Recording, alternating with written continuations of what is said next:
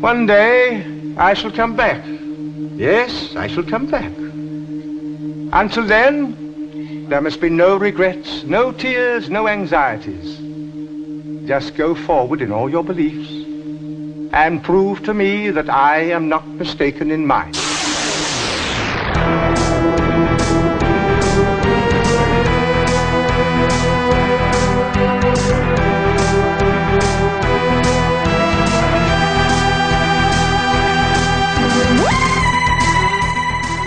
Joined the doctors as they travel the vortex and landed at episode number 152 in Gallifrey stands. I'm Keith. I'm Sean. I'm Glenn. Happy 50th anniversary, everyone! Yay! We're finally here. About time. How was your guys' 50th celebrations? Ah, it was incredible.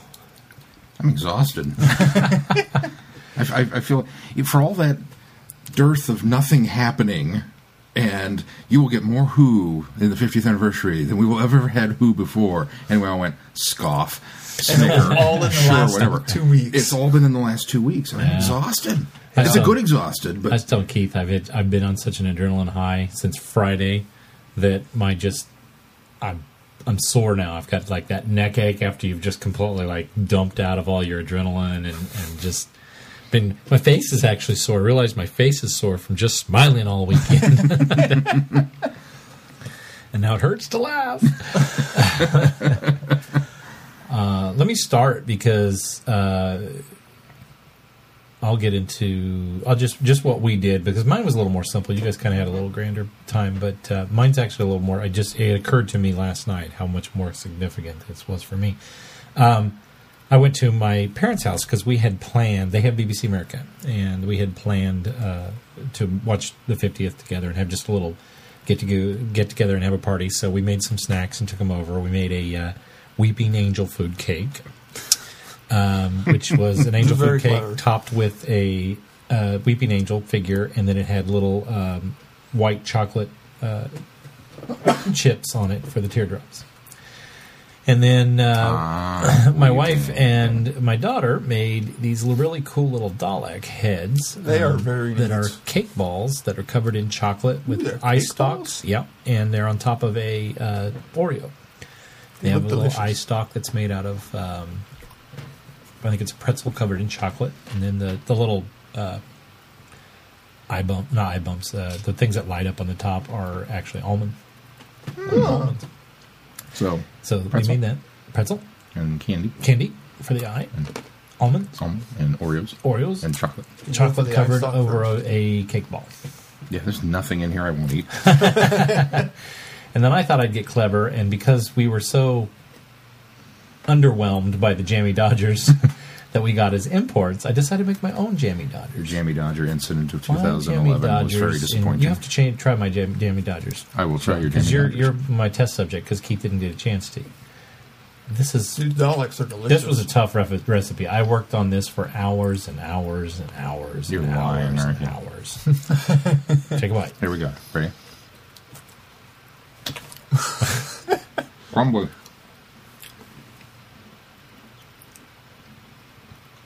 Hmm. two sugar cookies and a smattering of jam between them. and I didn't go with raspberry, went with strawberry because I don't like raspberry. and I Two sugar cookies and strawberry jelly. That's it. That's all it was. I thought, you know what? It's not probably really a jammy dodger, but this is going to It's taste better. way better. oh, good, great. Now this is going to be my impression of Jammy Dodgers. Really, really, yeah. Which will be false, but that's not how they really you, taste. you, you, you will now be able to do one of those clone cookbooks. Yeah, that's right. Uh, but we had those. We had. Uh, um, I wanted to get jelly babies, but I just did not make it. They over remind me of Lawrence. kolaches. kolaches. I hadn't thought of that. They are a little like kolaches. I'm glad you know what those are. Yeah, well, yeah, yeah. 'Cause I don't think I could fully. Well, they're they're more of a gourmet them. cookie, but that's the that's the flavor and, and It's- it's the flavor of everything, them, yeah. It's a it's a I thought Czechoslovakian. kolaches had meat and cheese and stuff in them. No. They're they're predominantly uh, strawberry. yeah. Really? At least the recipe my mother found, Huh. and she went hardcore into the Czechoslovakian heritage to find this stuff. So Yep. So we went over at noon and we had some goodies. We also had some like chips and salsa and just other things, and some dips and stuff. Anyway, we were at noon and we ordered pizza. My sister and her two kids, and me and Holly and our two kids, and then my mom and dad. We had pizza for lunch, and then we wait. We kind of sat around and talked and visited and waited until the uh, 50th anniversary special. Then we watched the special. And that you, was you saw this on BBC America, right? on BBC America. Actually, yeah, watched it on my parents' 52 inch TV. So, Did you guys suffer the great fake out? Yes. I think everybody The, did. the gigantic Three. countdown Well, to a anyway, commercial? They didn't even start at 11, though, did they? yeah, I think they I did. think maybe they I did. ca- maybe I turned around and, and noticed it was happening because I think I saw it come at nine or eight, seven, six, five, four. We were all counting along. Three, two, one. AT and T AT&T commercial. commercial. We counted down to a commercial. Anyway, so I suppose, in all fairness, we should thank AT&T for making the yeah, simulcast they made that possible. possible in the U.S. Yes, yes. So, our, thank our- you- Our thank you, version was sponsored by that because we had no commercial interruptions, which was Uh-huh. fantastic. So we watched that, but here's why this was really significant, and it didn't really dawn on me until this night. Thirty years ago, and I can't tell you that it was to the day because I don't know if PBS broadcast their 50 their 20th anniversary special of the Five Doctors on the actual day, but it was very close to the date. 30 years ago, I was at my grandparents' house with my mom and dad and sister, and we sat down and watched the 50th or the 20th anniversary of the Five Doctors Oh, at my grandparents' house on it. So my kids essentially got the same experience that I did for the 50th anniversary. And it was I'm getting chills now. It it, it didn't occur to me until later that night that I was like, "Oh my gosh, that was my that was my experience with the 20th anniversary special." So, like I say, I don't know really that it was cool. because it was a Saturday. And I don't know if that falls right, but it was it was right around. The, in fact, I think Close we were there for Thanksgiving weekend. I think is when when we saw it. So, um, it Well, wasn't as much of an tradition event for us because I was just a Doctor Who fan, and hey, it's on this weekend. My grandparents had four station, three stations. they had NBC, ABC, and PBS, and so well, there was a lot of Lawrence Welk going on in that household. But it came on, and I remember sitting down and watching it. My dad, my dad saying, "That's the first Doctor." When they showed when it first came on, he said, "That's the first Doctor." He says he was the Doctor when I was uh, young, when he was in high school. And of course, my dad didn't watch him; he didn't know because they didn't have it; it didn't play here. But he was he was familiar of it, you know, with it and knew about it because I mean, it was that era, so you mm-hmm. knew and heard and read and whatnot. So hmm. anyway, so that was why it was so significant for me. So, and then I spent the day just really internet. Did you watch a lot up. of- Oh my gosh, interneting it up and following along everybody else's fan fandom and fun and whatnot. So that was my fiftieth day. And then in between all of that, I mean, I did, my 50th celebration started a lot longer ago, but I've been listening to uh, Big Finish audios. I've been watching episodes of Doctor Who. I I've think been, you know, we, we watched a little bit of that. Yes, we watched a little bit of that marathon they were running a BBC America. nice. Uh, that night, obviously, I watched the the five five ish Doctors reboot. I think uh, from Today, the same has been much of the same. In fact, I went and bought a DVD of Remembrance of the Dogs. I think from Tuesday I watched Doctor Who every single day. And I think I have too. I think I have too. I, Actually, I can't remember if I watched anything on Monday. I think since last week, since Night of the think we watched Doctor, since Night of the Doctor, I've done. I've been been immersed in Doctor Who because what happened with the Night of the Doctor, and I told you this earlier, is with with Paul McGann. I just I, I totally got so enthused with Paul McGann that now I've I've blown ahead. I've listened to the next two Big Finish Main Range Eighth Doctor audios because I got so excited about it. Uh, which I'll probably have to go back now and re-listen to them when we actually visit them on the schedule, so I They're- recall they're, them. They're targeted for January. Oh, okay, good. Maybe. Well, I'll, I'll probably Maybe. still re- if all goes re-listen to them anyway. But um, so I've been doing that. And then, of course, on Friday I watched the uh, Adventures in. Well, and Space and Thursday time. night we did the tweet. Well, yeah, oh, well, and that's Thursday night we did the tweet along. I think we talked, but we had talked about a lot of doing that. But yes, We were did. going to That was part yeah. of the. Um, and then, but how this collates is because Sean was saying now I'm just kind of blowing with the wind here, but uh, I uh, uh, after I watched Adventure Space, I totally immersed myself in First Doctor stories. Now I've been watching First Doctor stories. Obviously, we did you know an Unearthly Child for Friday Night Hill on Friday, so Yeah. I'm just uh, I rewatched the Aztecs the other day. Um, I almost almost bought Sensorites today, but I didn't. But I've oh, got such a I new really wish the invasion was still available on DVD. yeah. That's such a good story. I haven't watched Rewatching it. Yet. I just got your copy. See, you've way. been you've been stuck on second Doctor. I've been a second Doctor run, and now I'm going to start the Krotons next week because 'Cause you've been watching in order too. Yeah, since that's the thing. I've actually, that and- one season you'll have watched all of it except for the one that you can't get. yeah, which I might just go do reconstructions just because I can. Unless they announce next week that they found him. I'm so proud Maybe. of Keith. He's watching stuff on his own. Hey! Not even his doctor. It's because I would have done this long ago, but you guys wouldn't let me. so now I'm going back and rewatching stuff I've already seen. that's all right. Well, it's bec- because you kept getting on the internet. We had to keep slapping you down like a naughty puppy. I was I was Internet surprised you let me watch Ark in Space so long ago. Yeah, and I wasn't even really cognitive enough to monitor you on that one. Fell asleep. What'd you guys do for your 50th anniversary celebrations? I worked a lot. I feel like I missed out on everything. So I, I, I did not get to experience the who-ness that you all did because my, my Well, nights ran late and I missed Brain of Morbius and then I missed an Unearthly The, Child. the thing and- is, though, it's not just work because you you you've got you've got a full slate in the morning of classes, and then yeah. you've Yeah. got yeah, then I go to work. work. So, I mean, at least with me and Keith, we've got some time to ourselves. We've actually got point, yeah. downtime where you Because for Keith, even though he sleeps all morning, he's up No, all I late didn't on watch that one. So. Yeah, so I, I've kind of tried to cram all of my Who in. You know, this weekend has Yeah. kind of been it, and um, so we got up, and you know, I, I got off work really late. Like I didn't get home till about twelve twenty on Friday, so you guys were already hip deep in Unearthly Child. And I'd even joked with Mel earlier in the day because I was just running ra- ragged, and she says, "What about Who tonight?" And I was like, "Well, maybe we'll just watch the first episode." Because it's Unearthly Child. She goes, Oh, ugh, cavemen. And I said, "Yeah, Ugh, cavemen." She goes, "Can we watch episode one?" And so we joked about. it. I was like, "Well, maybe watch the first episode, then we'll call it and go to bed." I didn't get home till twelve twenty, so by that point it was like, "Ah, screw it," you know. so we, we just we went to bed and got up and went and picked Keith and uh, Blake, Top City Batman, and drove to Kansas City. Headed City, to Kansas City, North Kansas City, to North Kansas City. Screenland Armour. That's what it's called. And they had this really cool upstairs loft area where they had a screen showing the built the airing BBC America, and then a couple of fan made consoles and a nice uh, vendor booth and a TARDIS and a Dalek and then a guy. Red Dalek. Well, they, they had the gold Red Dalek. Dalek. from Oh, that's right. There is Comic-Con. a, the Gold Dalek. and then, Wow. the, and then the red one that was going around. I saw the Red Dalek at Planet Yeah. Comic Con. So did I, Yeah. and that was there too. How did I miss Red Dalek at Planet Comic? I I'm don't friending. Red Dalek I've on got a Facebook, picture. by the way. Yeah, I got to me do too. that now. I did that already. Where is Red Dalek?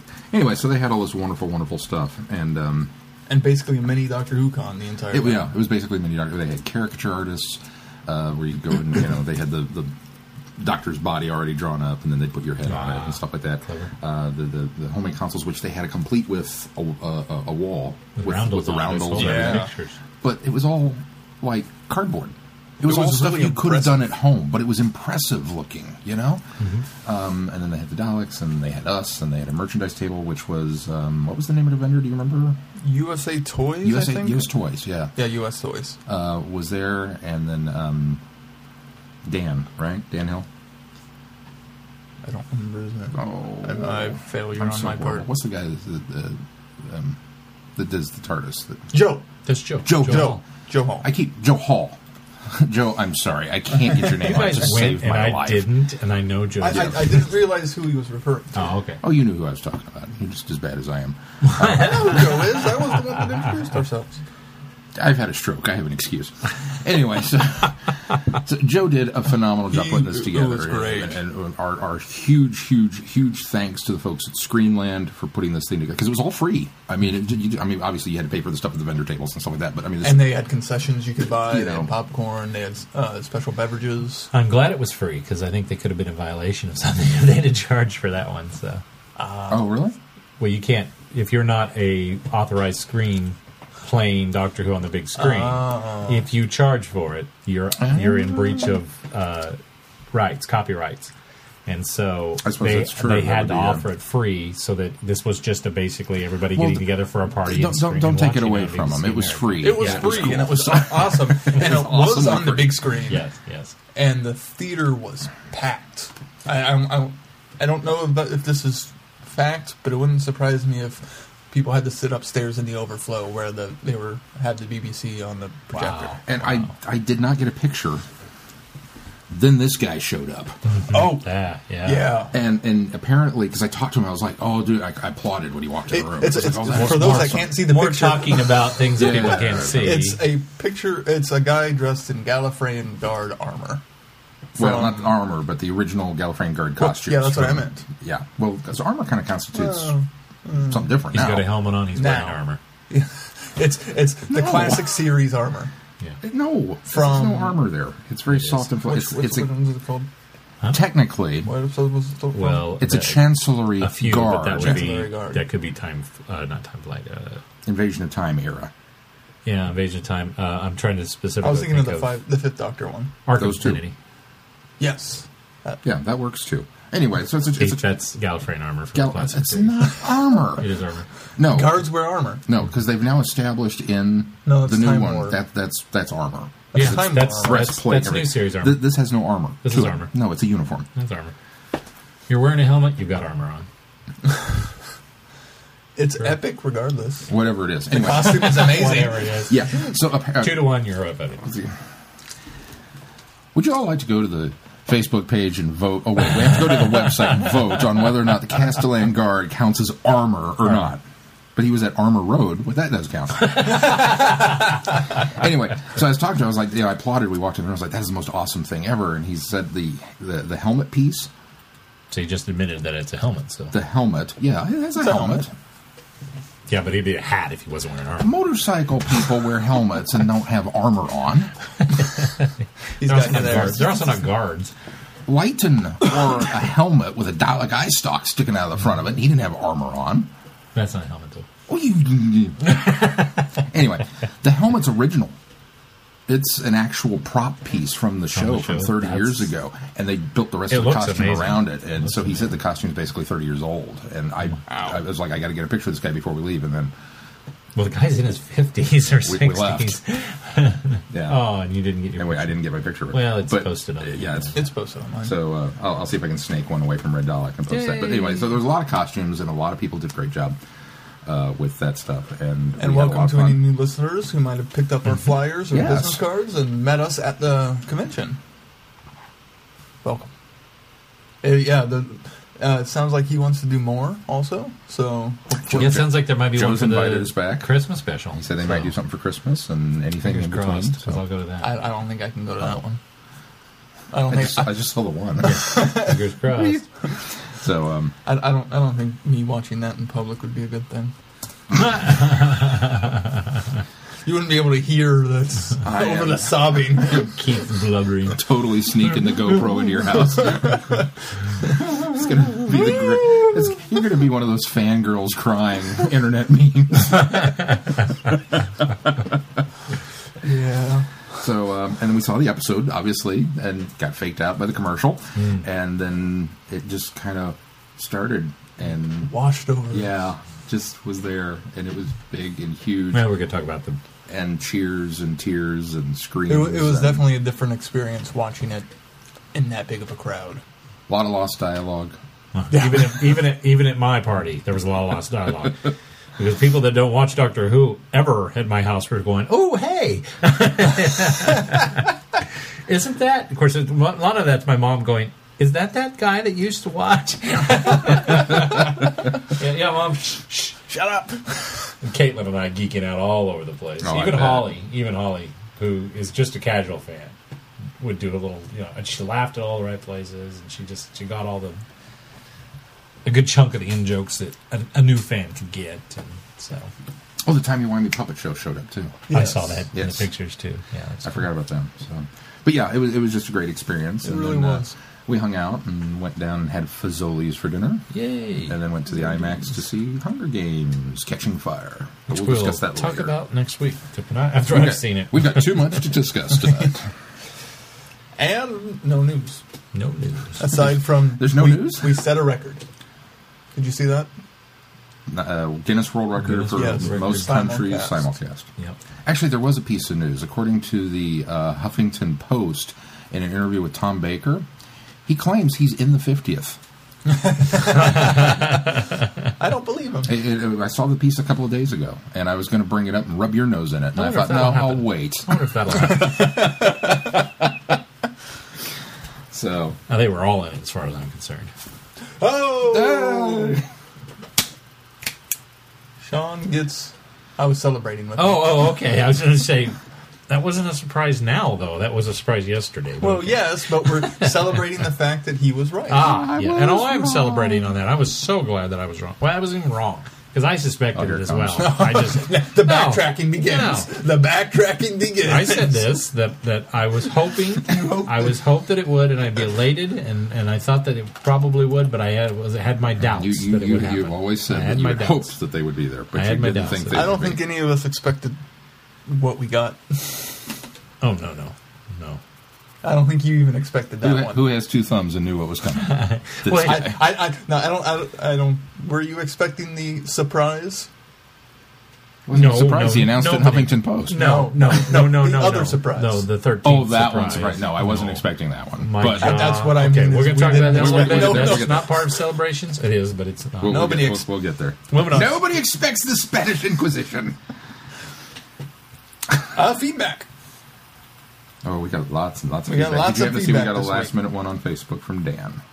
Yes, You we did. do have Okay. that. Okay, good. But first, before all of the celebrations began, I should probably pull up feedback. Dr. Phil sent us in some audio about Night of the Doctor. Which we got after last week's show. So Yes. we'll uh, take a listen to that now.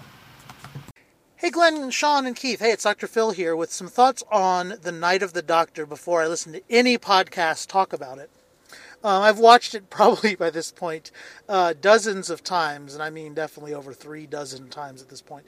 Um, when it first came on the web, the night before, I noticed that what the little teaser on the BBC iPlayer said was Matt Smith, David Tennant, and John Hurt. But which one will it be? Essentially, that fact. I'm not doing an exact quote.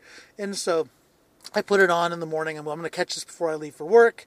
And um, so the opens, and it's like, I'm a doctor. I'm like, wait, what voice? And you see an explosion, and then McGann's there. It's like, but probably not the one you were expecting, which of course is wonderfully both meta.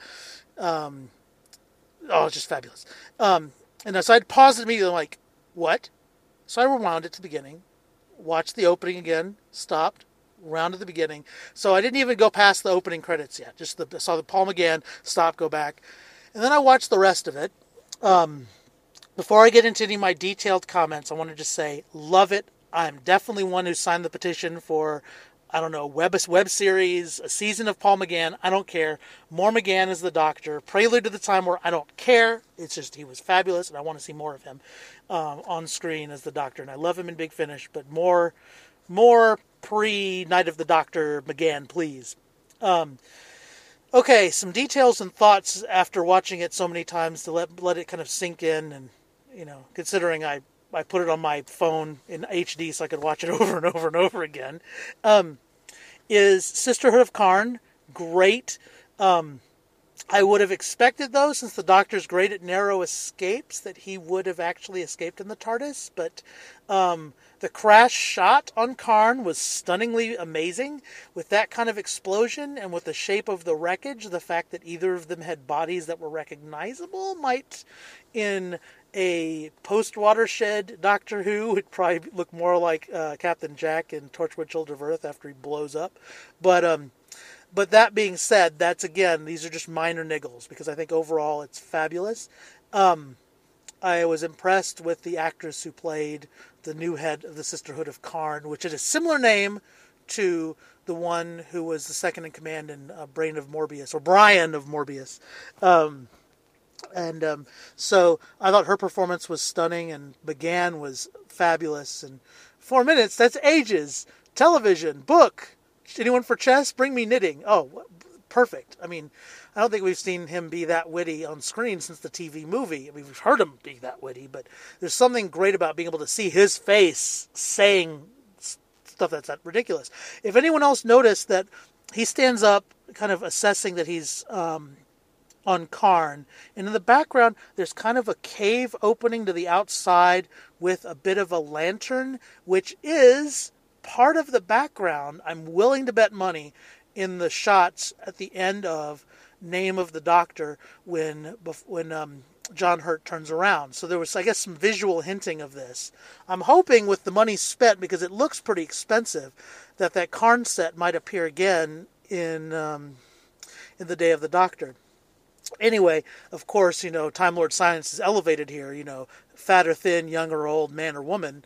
You know, the yeah, not drive that point home anymore, um, which is, uh, but that's okay. We we uh, someday we will have a, a, a, woman doctor, and that will be great when that does happen. Um, or a person of color or any of that. But it's just, I, you know, I thought that was great to kind of accentuate that and the fact that that reminds us in Brain of Morbius that people use the elixir on Gallifrey to ease difficult regenerations. And the fact that they could resurrect him is like, no one could survive that crash. Oh, I did. No, you didn't. it's like, oh my God, that's great. Um, I thought being able to say a lot with very little dialogue and reaction about Cass's reaction to the Time Lords and to TARDISes was great. That it's like, okay, I've got a Time Lord here, those scumbags, I can kill one while taking myself out, was amazing. And, you know, we always have a lot of sympathy for the Time Lords being the Doctor's people and being non interventionists in the in the in the um, original series. Well, except for the CIA and all of that. But um, you know, for the or manipulating the doctor to interfere and and such. But I thought that they say a lot with very little time and very little dialogue, which I think shows to kind of the storytelling style of the new series is that you can say a lot without saying much. And I would rather have that than long expanses of nothing going on. Um, even though I would have loved for this to have been another 15 minutes longer. Um, the cleverness of showing what probably was a photoshopped shot of John Hurt circa around when he did Alien um, in the reflection was nice because I've heard people complain online that it's like, oh, we didn't see a full regeneration. Well, John Hurt is old. And, you know, I'd much rather, I thought that was much neater and cooler to see a vague reflection of a younger John Hurt, since we're going to see him old in just like a week now you know, I thought that was was more cinematic and interesting than just like, okay, let's do the John Simm regeneration again. Um, I just thought it was nice to have something a bit different. And McGann, of course, saluting um, many of his big finish companions, but not all of them, um, was, was was was kind of nice. You know, Charlie, C'rizz, Lucy, Tamsin, Molly, leaving out Fitz, Mary Shelley. Um, um, Benny Summerfield and you know, but I thought if it went that far, it'd be getting a little too in jokey. I thought having his primary companions was was exactly what needed to happen. Um, although it might have been really funny if instead of saying into Cass, I apologize, if he'd said I'm sorry, so sorry, would have been a kind of nice little in joke. Um, but that's not a complaint. That's just a you know, as as you watch it over and over, you just start to think about all the subtleties of flavor and what you might, you know, in your imagination tweak here and there. But I, um, I think it's it sets up what looks like a very exciting 50th anniversary special, and um, I think that uh, more Paul McGann as the Doctor on screen, and it would be really bloody nice to actually see him in the 50th. But I think with having this turn in his character, and I don't know if anyone else feels this way, but didn't the, the idea of him turning to want to be a warrior seem a little bit sudden, kind of like Anakin Skywalker in Episode Three turning to the dark side? Um, minus that um, that line, I think everything else that came out of Paul McGann's mouth was just simply golden in this story. I mean, he's just he obviously has some great chops as an actor, and and he also says very little, or says a lot with very little. You know, does a lot through body language and expression, and um, I think that we are in for a good treat. And if any of the rumors of uh, recovered who um, are to be believed, then I think the next few months might be particularly exciting, and we might all be a great deal financially poorer but richer in Doctor Who. So, anyway, hope you guys have a good one, and I hope you enjoy it, and look forward to hearing your thoughts on the Night of the Doctor. And by the time you probably get this, which is late, uh, the fiftieth. Okay, bye. Thanks, Doctor Phil. Yeah. I agree with most of what you said. I was going to say here, I, I don't, I don't because know if I agree with the last sentiment about him suddenly choosing to be warrior. It, to me, it came across as well. He didn't have many other options, and the blood of this of Cass on his hands was just enough to finally push him to go try to put an end to the conflict. it certainly works well within the frame of the story. But I also look at it; it was seven minutes. So yeah, you had to do it that way. the, the first half dozen times I watched the special, I thought, eh, this was kind of quick. But I didn't care because Paul McGann was on my screen. The second three dozen times that I watched it, it really kind of began to go. No, I'm okay with it because I, I, I agree with you. It's kind of uh, knowing everything that we know about Paul through the big finish and his doctor and his era and everything. This was like like you said, it was just that one last thing. that one edge. last death because of the Time War just pushed him into being part of it. He's already resolute to go down with the Well, ship. Yeah, and, Yeah. and the fact Anyway, that well, so- he's already dead too, so he could either die or try to go do some good, Right. Despite being a fighter, Right. So Agreed. Everything else, I, though, I Phil, love I that agree. he uh, brought up what you brought up about last week uh, about the should have been totally mangled bodies and not much left. But so it did bother somebody else almost equally. I, I threw it out as soon as I thought, no, no, not going there. Very good. Well, thank you very much for that feedback, Phil. And of course, Phil got it in with it on time this week. Yes. So we have his um, feedback for the Day of the Doctor now. Sean, Keith, Glenn, hey, it's Dr. Phil here sending in a variety of feedback today, I guess. Um, firstly, I'm going to start with, I'm going to work backwards. The Five Ish Doctors reboot um, parody that Peter Davison directed and wrote um, is on the BBC website and is worth a great laugh on how the classic doctors, um, McCoy, McGann, um, Davison and Colin Baker attempt to get into the 50th special. It's really, really funny. Um, and it's, it's probably it's a good half hour worth spending with some great cameos, even from a certain Peter Jackson, which is which is stunningly awesome. Um, also, the we'd already had the Night of the Doctor, which was great. We had the we had the Last Day, which was really it didn't really add anything. It's, it was fine. Um, I'm sure many of you have seen the 50th special in the theater. I got to watch it on my phone because it, because I was just able to grab it to catch watch it before a concert I gave tonight because I'm driving back to Chicago. It's after midnight Saturday night, so I guess it's not the 50th anymore. Um, anyway, um, but I'll be seeing it on in the theater on Monday, so that'll be very exciting. And everything I'm going to say, I'm sorry, it's going to be roiled with spo- spoilers. Too bad the end. Um, John Hurt TARDIS with Roundels, yay. The Hurt, Hurt being able to be the Doctor again, yay. There's a whole lot of good in it, and I think the the Zygons are kind of very incidental to the whole thing, and it's great that that um, the brig the brig gets a shout out near the end of the story. Great the the I don't know Chekhov's painting being an important plot element was great. Um, I thought that was a lot of fun and very original. That we finally get a representation of of Gallifreyan art after the comments of computer drawings with Romana and City of Death. That we get something kind of a lot more exciting in that realm. Chemistry between Smith, Hurt, and Tennant were a great deal, and I love the fact that that um, that I don't want to go from David Tennant is kind of retconned into the I really don't want to go to Trenzalore to the end of the story. That was great, and I, and even after the resolution of the story, the thing that kind of hit me in the stomach. Well, the first one was when all of the doctors converged on Gallifrey, including the 13th. We have a shot of very bloodshot looking eyes from Mr. Capaldi, but that's okay. Looked very dramatic and very cool.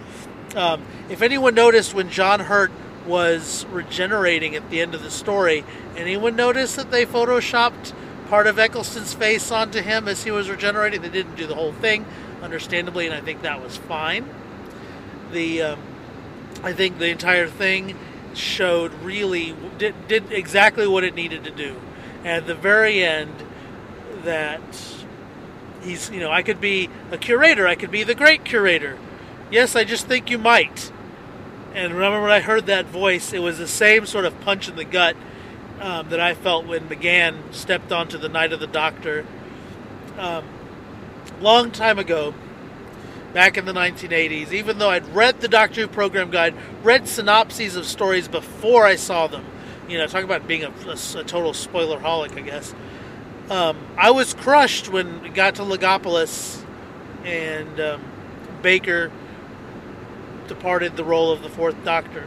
Well, I felt like part of my childhood came back in a really weird sort of way, and um, I found that deeply personally satisfying. Not just my fan genes going nuts, which, which they were, but just that it's like that was my hero as a kid, and he's there looking at the newest version or the youngest version or whatever of of our hero on screen. Great stuff, and um, looking forward to where the show will be going next. And I think that's what Steven Moffat really succeeded with this. And I can't wait to see it in a theater. I'm really looking forward to that. I want to hear what you guys have to say about that. Um, Queen Elizabeth, all of that was was quite humorous. Um, I thought a lot of the stuff with the bunny rabbit and the fez at the beginning was thoroughly lightweight, but it's in the way that Doctor Who does it. And I, I'm not trying to say that's a gripe because I think that there's so much heavy stuff at the end of the story that it really does kind of make a great deal of fun. So you get some of some silly, some serious, some gravitas, some heart, and um, a salute to I think one of the greatest shows ever made. So anyway, looking forward to hearing what you folks and all the other listeners of Traveling the Vortex have to say. And oh, I wanted to make sure to talk about an adventure in space and time. I was really impressed by it. I thought that recreating the Howl Around for the opening and closing credits was a lot of fun. David Bradley as William Hartnell was very, very good. And I'm sure you might have already seen some of the deleted scenes that showed Mark Gatiss as the third Doctor, so they can get a three Doctors sort of shot. Um, that was that was of course very cool. There was some videos also that went online of some of the recreated scenes. So recreation of the the great speech of Hartnell wishing Susan goodbye, of the opening version of the first story when they enter the TARDIS for the first time, of the Doctor's regeneration, all very very cool stuff. And all his extras. There was some neat document. There was a neat documentary that followed that was mostly hosted by um, Carole Ann Ford, talking about William Hartnell, which was which was great and very touching. I think the whole thing was very well done, and um, I, I found it very very moving in a way I didn't expect to. And at the end of the story, when Hartnell is very, you know, stiff upper lip and like, well, you know, decided mutually that, you know, to depart the role and hopefully this will lead to more interesting stuff. For him just breaking down and saying, I don't want to go was, you know, at the beginning he just seems like a really irascible, difficult person. But as the entire thing unfolds, I mean, Verity Lambert's story is very compelling, Waris Hussein's story, but just William Hartnell is just such a sympathetic person in the entire story, and I I, I really wish um, that we might get more of this sort of thing because that was um, beautiful, simply beautiful and a touching tribute. And at the very end, um, when that special person was doing their cameo across the TARDIS console from him, and even put his hands on the TARDIS console like Hartnell does in Tenth Planet, you know, it's it's a sign of Doctor Who's past, looking forward to Doctor Who's future whereas Day of the Doctor was the Doctor Who's present, looking back and honoring its past, and several of its pasts, all the way back to the beginning. Even the opening shot of using the opening titles from the first Doctor and having a police officer walking by Coal Hill School, great. Great, great, great, great, great. So, anyway, that's enough for me. I'm sure there's plenty more that folks want to hear from others. So, anyway, keep up the great work, guys. Talk to you soon. Bye bye. Thank you, Phil. Thank you, Phil. A lot of good points in all of that too. Absolutely, absolutely. We're a little misty eyed, Phil. oh, you brought, feels. brought, brought it all up again. uh, anything else you really want to touch on Phil's stuff? Nope. Let's just Let's All right, let's- through. let's truck. Yeah. We got lots of feed- other feedback, so let's go w- first with Kirk. He says, Day of the Doctor review. Vortex Crew. My review of Day of the Doctor. I give it 13 stars. Kirk. P.S. Sorry for the long feedback. Smiley face. Agreed. Thank you, Kirk. Thank you, Kirk. Agreed. Glad you enjoyed it. Hopefully, we'll get to talk with you more and get a little more in depth later. Up next, Holly. Holly writes, Day of the Doctor. Hey guys. Wow. What a story. My eyes were glued to the TV right at the start of the opening credits. I love they used the opening title sequence from the first Doctor's era. The Doctor's reaction to Unit moving the TARDIS with him in it was classic. Don't you knock first? I liked Kate's daughter. The comment on her scarf by the Doctor was nice, and you could see the pride in her face by the compliment. Can I jump in here real quick? Yes. I don't believe that was It was Kate's not daughter. Kate's daughter. It was, uh, excuse me, She- mom. Mom, Yeah. that's ma'am Yeah. in the UK The- the for a lot of people. So she, I, uh, I think Caitlin asked me too, is that her, uh, is that her mom? And I said, no, she's saying mom, but it's ma'am, like out of respect. Yeah, it's like Sir. Sir. Yeah. Yeah. Because her name was. Well, you've Os- already, you've already retconned that Osgood. uh, her, her name is Osgood, so obviously She's she's Sergeant she's uh, related to the uh, sergeant from The, the scientific, technical, scientific, technical sergeant from Yes. the Demons. So- Demons. Happy anniversary to you. um, do, do, do, do, do, do, Uh, I was very happily surprised that they used Billie Piper as the moment slash bad wolf. The interactions between David Tennant, Matt Smith, and John Hurt were fantastic. I could go for another 10 and 11 story. The artwork that the Time Lords did represent the Time War was fantastic. The use of the Zygons was good. There was so much good stuff going on, I've watched it a few times. I'm trying to write down most of my thoughts, but I'm sure I'm going to miss a few here and there. The scene with Ten and the rabbit in the woods, with Ten thinking that he was a Zygon, had me chuckling. And I know there's a couple of Monty Python Doctor Who mashups on this floating around on Facebook. there was also another one called The Unasked Question in Plain Sight. It shows a picture of Ten and the rabbit with a speech bubble saying, Eh, what's up, Doc? Okay, back to the special. I love the ending with all the doctors working together to freeze Gallifrey. The ending in the museum when Eleven thinks he'd have made a good cura- curator, and hearing Four's voice, and then seeing him, and having him tell Eleven the actual title of the art piece that they're looking at is Gallifrey Falls No More, had me tearing up.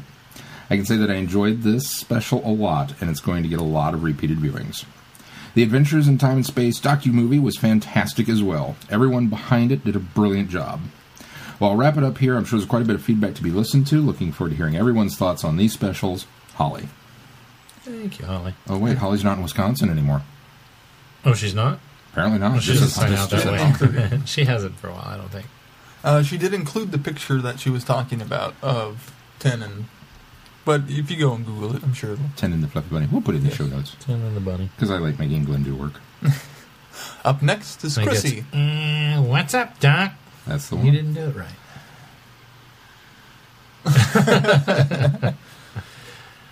All right, next up is Chrissy, and Chrissy writes, "I don't want to go back to my real life." Dear Vortex boys, oh my Gallifrey.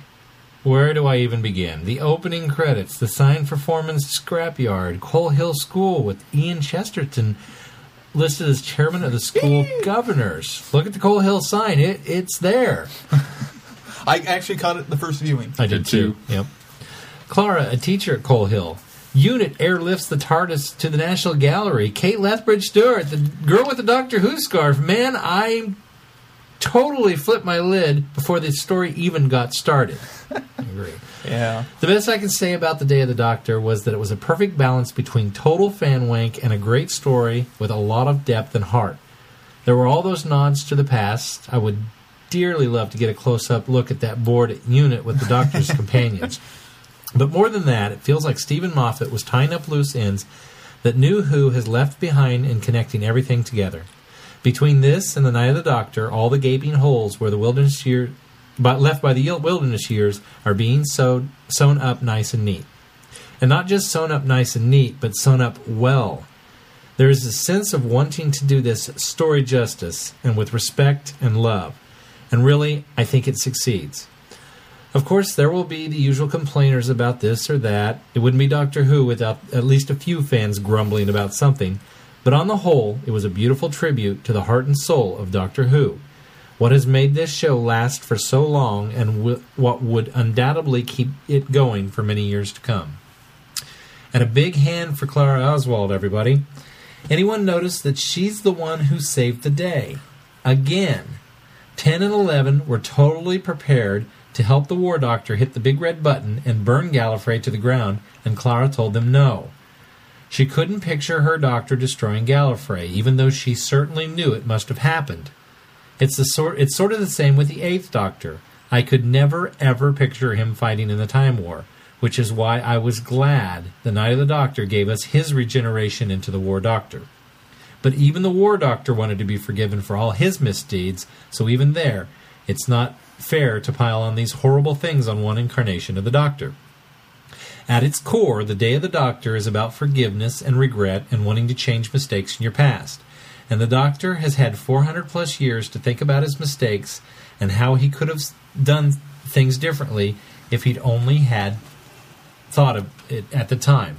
And Clara, impossible girl that she is, was a catalyst for everything coming together. She inspires the Doctor to think of a better way to end the Time War. In essence, the Doctor rewrites his own history, but still keeping the timeline intact. I don't know how that works, but neither does anyone else. It's science fiction, it's all hypothet- hypotheticals. Just go with it. It's like a boomerang. The timeline went out one way and came back for a do over, but that doesn't mean that it that it never went out the first time to propel the doctor to think about how to fix things. With all this in place now, I'll, it'll be interesting in what kind of doctor number 12 is going to be. I'm not screwing around with the numbers. Steven Moffat said well, they're keeping the numbering system the same, and I'm not going to do any any different. If 10 was the man who regrets and 11 was the man who forgets, now that the doctor's forgiven himself, what is 12 going to be? From what we have seen of him, which let's take a minute to realize for one fleeting second that Peter Capaldi was in the 50th anniversary special. He looks pretty darn awesome. So, did all of the classic doctors. And they recorded new lines for most of them. I distinctly heard Peter Davison's voice, mostly because I was listening for it. But even the first Doctor had new lines, something about calling Gallifrey, which I know Hartnell never said a word about, so that couldn't possibly have been list- lifted from an existing story. They must have gotten a sound alike uh, voice actor for the part. I'm sure I hear Sylvester McCoy. Couldn't pick out Colin Baker, but I can't imagine he wasn't in there somewhere. All the doctors showed up to their own party. By the time by that time I was laughing and I was a laughing and sobbing mess. I could hardly stand it, but it was just so wonderful. and then, and then, what do they do? But they get Tom Baker to make a cameo appearance as the curator, which, oh, which is he an alternate version of the Doctor who retired to Earth to keep the art gallery for UNIT? At the at that point, or at this point, who cares?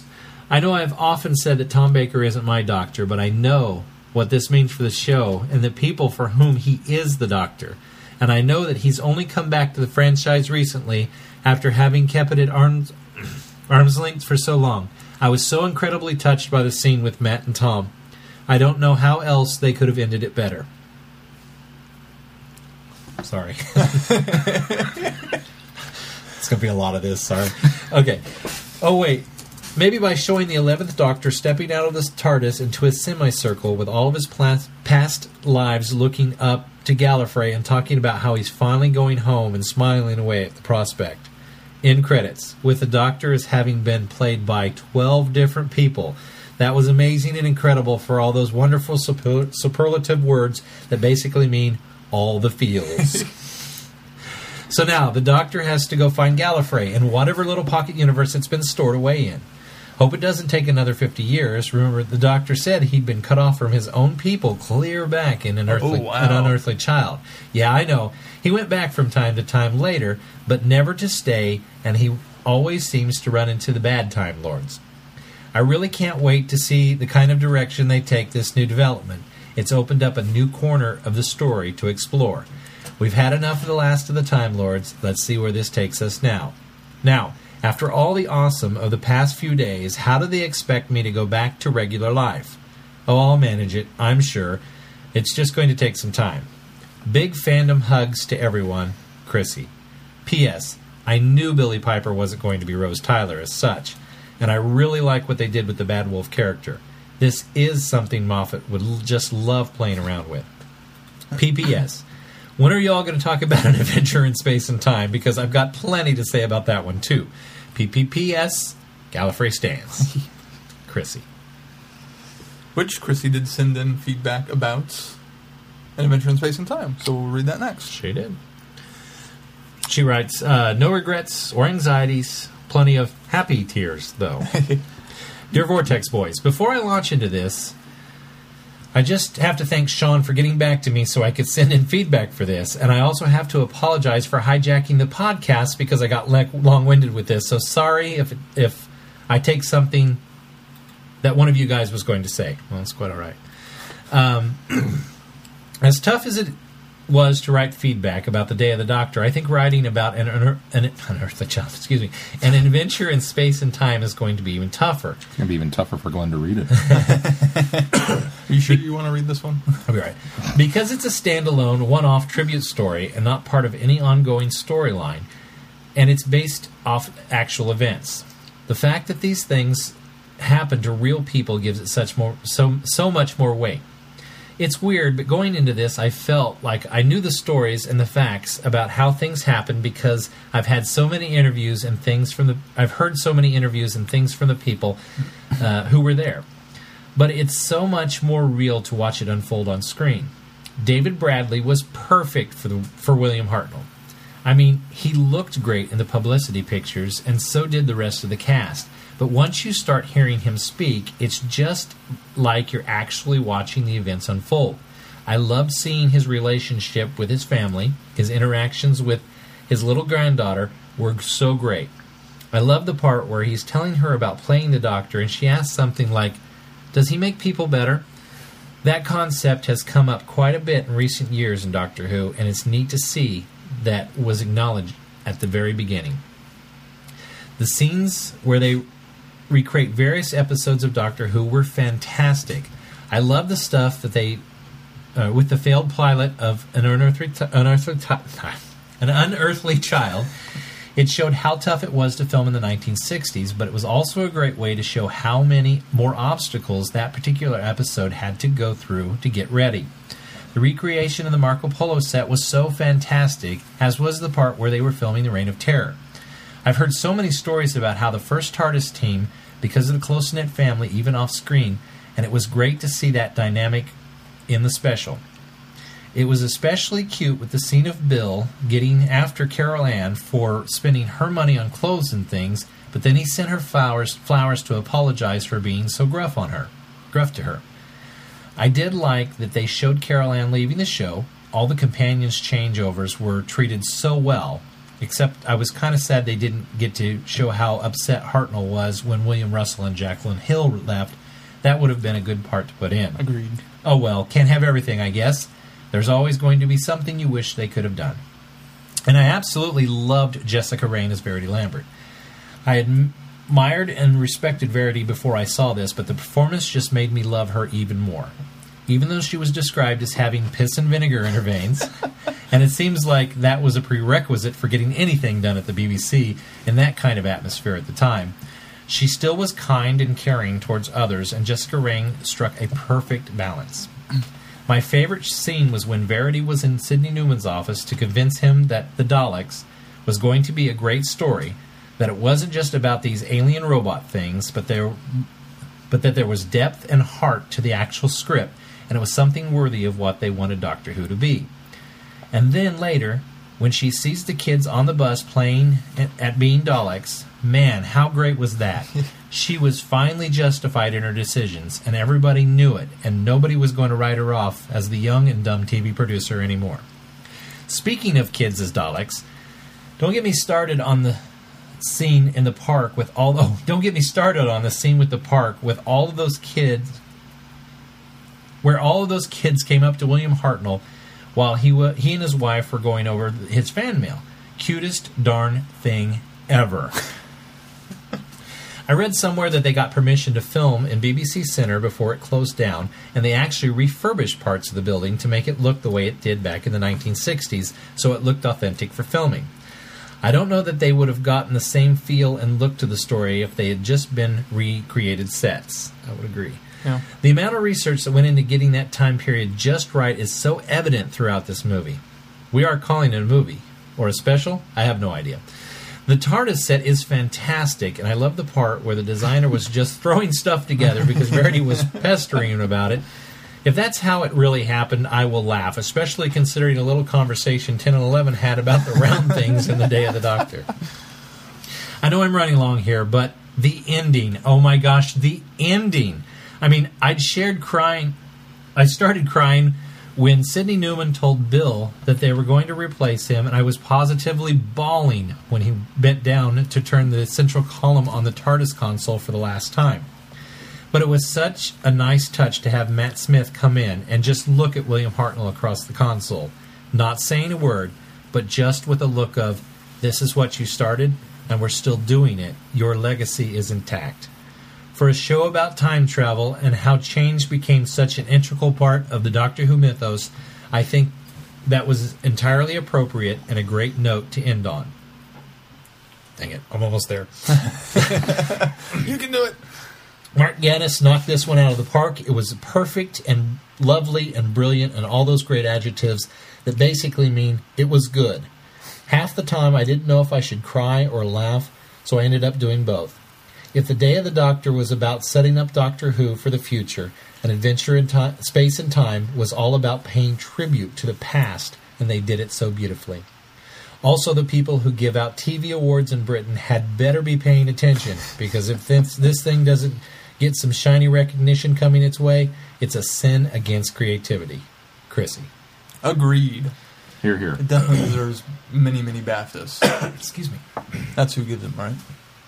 Now, whoever, who- Well, there's all kinds of organizations. whoever gives out the shiny awards, and based on our past experience with announcing awards, I expect three years from now we'll be hearing something about uh, how well an Adventure in Space and Time did. Ooh, I wonder if it'll. It could actually be nominated for an Emmy too. Yeah, it was on It BBC. America. Yeah, absolutely. Well, it was on. Oh yeah, it did Yeah, air on BBC BBC America. America. Moving right along, up next is Rachel. Rachel writes comment question Hello, Vortex Gang. Everyone follow my instructions. I just gang now. Slowly. breathe in, breathe out. Breathe in, breathe out. Okay, assuming everyone is still alive and coherent, where do I start with my reviews? I guess the easiest would be going in airing order. An Adventure in Space and Time. What a beautifully produced docudrama. I really got a good feel for each of the people involved, from Sydney Newman and Verity Lambert all the way down to William Hartnell's granddaughter, who seemed to hold her grandpa in very high regard. I know as docudramas that things are written so that some things are probably emphasized more. But it was still heart wrenching to see how bad Hartnell's health got towards the end of his run on Doctor Who. I was touched at the end with Troughton watching as they were getting to film the regeneration and Troughton mentioning how nervous he was. I'm sure he realized what big shoes he would be filling, but I was happy to see that Hartnell approved of his successor. And the end with Hartnell staring across the TARDIS console and just seeing it and seeing an image of Matt Smith's doctor. Oh my, the feels. Matt standing there looking at him was his way of saying, I know you don't want to leave this job, but it's okay. The show will endure, and you will always be the doctor. Just beautiful. The Day of the Doctor. Oh my word. I'm still not sure it has completely sunk in what happened. I was to a I was I, I wanted to applaud Steven Moffat and kick him in this at the same time. What a brilliantly written anniversary episode. We got action, we go adventure, we got intrigue, we got so much fan wink I still don't think I've caught it all. Just saw a sc- screen cap from inside the Black Archives with River Song's high heels from Time of Angels, and apparently River shoes are considered a weapon. I believe it. Uh, I'm sure there are people that will find faults, but as far as I'm concerned, it was perfect. There are a few things that bothered me, mostly with the Hurt's Doctor mentions Bad Wolf Girl and Ten freaks out because, but then it gets dropped. Since both Hurt and Ten were going to freak the entire experience, I guess it didn't really matter. I really would have loved to have Tom over or offer Matt a jelly baby, but I thought that might have tipped the hand too much towards Tom's character actually being the Fourth Doctor instead of leaving it more ambiguous on who he was. And speaking of Tom, we were at a screening of about 100 people, fans of all ages. When all the doctors showed up at the high command, we all went nuts. When the clip of Chris popped up, we went even more nuts. When Capaldi's face, well, eyes and forehead appeared, it got even louder. When Ten showed up, Tom. I, or oh, Tom showed up, I thought people's heads were going to explode, myself included. Seeing Tom there talking to Matt, I was in tears. I knew about the spoiler from earlier in the week, but being the realist I've been going into the 50th, I knew anyone and no one could have shown up. All things considering, I really loved who they did get, regardless of what people may say, what may people may think of Eccleston. He's an adult that can make his own choices. Although, if you look closely, when Hurt starts to regenerate, you can just make out Chris's eyes. And the story. Let's not forget about the story. Gallifrey stands. I love that they found a way to bring Gallifrey back. I really hope this is where they are going with Capaldi's Doctor. My, mol- my knowledge as far as Big Finish canon falls into the TV canon. But if Romana and Leela are still alive, I would love to see them brought back, and the Rani too. I I would love this to see the Rani as a villain against Capaldi's Doctor. Mm-hmm. Last but certainly not least, the Five-ish Doctors, aka the Fish Doctor.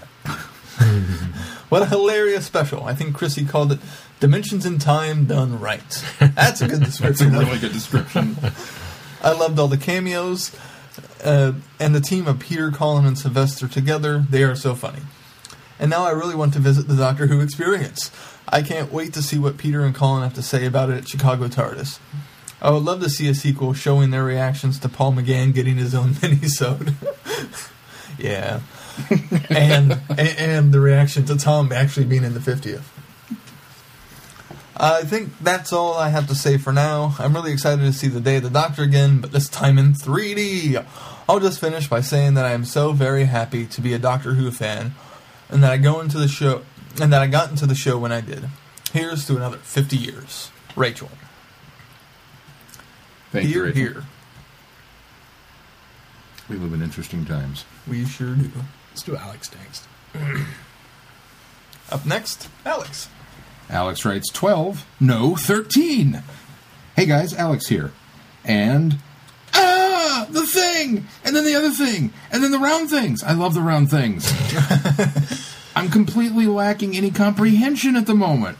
I've just watched the special for the third time over and intend to watch it several more times over the coming week.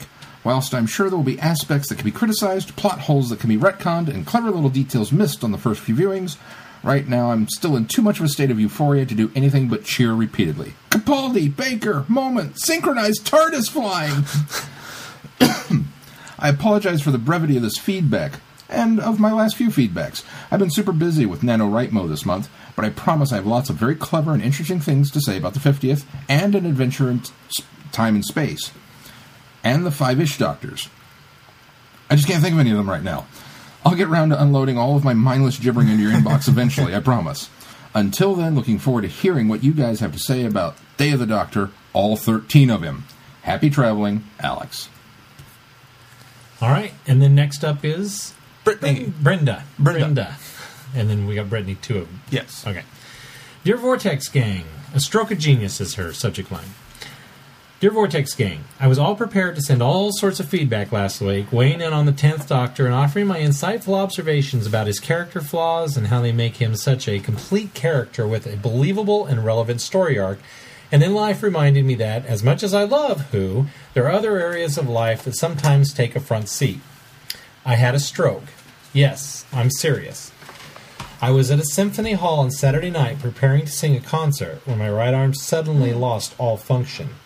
Other than that, I had none of the usual symptoms facial paralysis, slurred speech, etc. But a doctor friend in the chorus convinced me that a rapid response was wise. So, while one person called the ER, my friend whisked me a couple of miles away to the nearest hospital and the stroke team went to work. I know that sounds overly dramatic, but there's not really a nonsensical way to convey this news. The incredible end of the story is that thanks to a miracle medicine that they Uh, that dissolved the blood clot in my brain, the stroke was halted before it did much damage.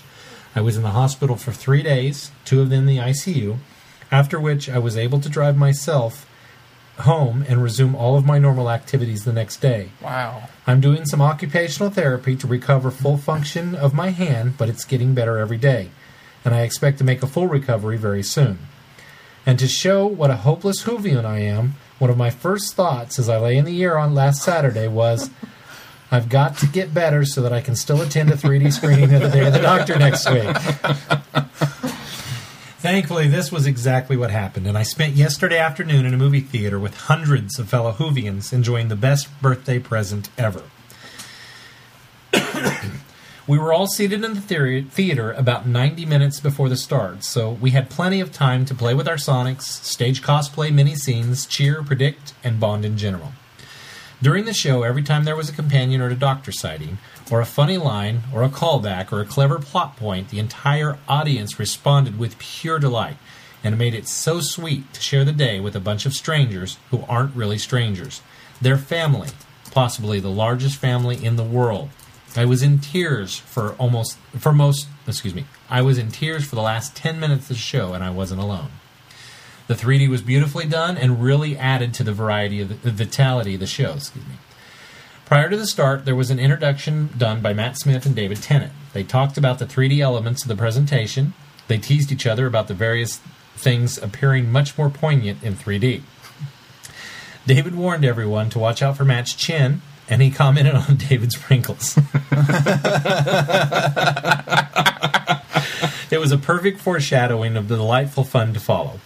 Then, immediately after the show, there was a behind the lens feature narrated by Colin Baker that was part of Doctor Who Confidential and part of a video birthday card featuring birthday wishes from just about everyone you could wish for, including Chris Eccleston. I've been looking for it to pop up online, but so far all of the posts seem blocked in this country. I'm sure it's just a matter of a short time if it isn't already available by the time you record tonight. Well, I haven't seen it. I yet. haven't, haven't seen, seen it. it I would expect, though, after tomorrow's yeah, showings, because the that they'll 25th probably will be unlock out, it. Yeah. I started making a list of the wonderful moments I wanted to comment on, but when it got to a second cha- page, I just stopped typing. Let's just say that I loved every single one of the 75 minutes. I especially loved the way that Moffat took every opportunity to pun- poke fun at the show and the fans, but do it in a loving and accepting way. It's just the way we all are. So get over yourselves. One reviewer commented that it was like Moffat had minded the comment session all over had mined the comment sections all over the internet and then put it all in the script, treating everything as tongue in cheek, while still managing to spin a fantastic story that answered questions, advanced the plot to the future s- seasons, and ticked all the boxes of what everyone wanted. And I want to take a moment here to thank all of my friends here at Traveling the Vortex, because all of you have taken me on a trip through classic Who as well as new Who. I feel I was able to enjoy the show on an even more meaningful level. All of the other extra content that was that has been cropping up just adds to the enjoyment. I love the Mike Ga- the Mark Gatiss docudrama, and burst into tears when Matt popped up at the end, looking at David Bradley slash William Hartnell with those wise and loving eyes. I even knew he was appearing in the show, but still cried. Still, David and Matt walk out together onto the stage of the Graham Norton show, holding hands was so sweet. Seeing, I'm sorry, seeing David and Matt walk out together onto the stage of the Graham Norton show, holding hands was so sweet, and I really enjoyed their hilarious double act that was a continuation of the magic of the Day of the Doctor. But the best extra content by far was a tie between The Night of the Doctor and Peter Davison's witty Five Ish Doctor reboot. You have already squeed a- adequately for Night of the Doctor, so suffice it to say that I agree with everything you said. As for Davison's piece, I laughed out loud for 30 minutes, then went back and watched it again just to catch what I had missed the first time. Talk about tongue in cheek. I'm so glad that Moffat embraced the idea and gave them a budget and access to everything they needed to make the magic it became. So Sean was right, and I'm thrilled. I always had a similar amount of hope for the anniversary, but it was even better than I ever thought possible. In terms of traveling the vortex evaluation, it was a giant dun dun dun. I am a happy Whovian and a proud one as well, and I'm excited for the future of the show. To put this feedback into context, this past week may have begun with a stroke, but it ended with a stroke of genius. I was going to say that I hope that Moffat naysayers in the Whoniverse will just shut up now and trust that he knows what he's doing, but I know it will never happen.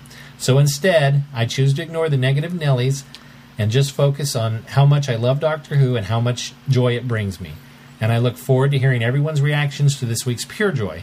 One month to Christmas, Brenda in Atlanta. Brenda, I am so glad to hear that you headed that off and that you're doing well. Are doing and well, You've got and- the yeah.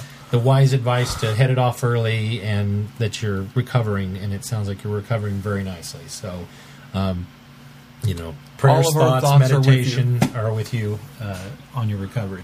Because we don't want you to be a space buffalo.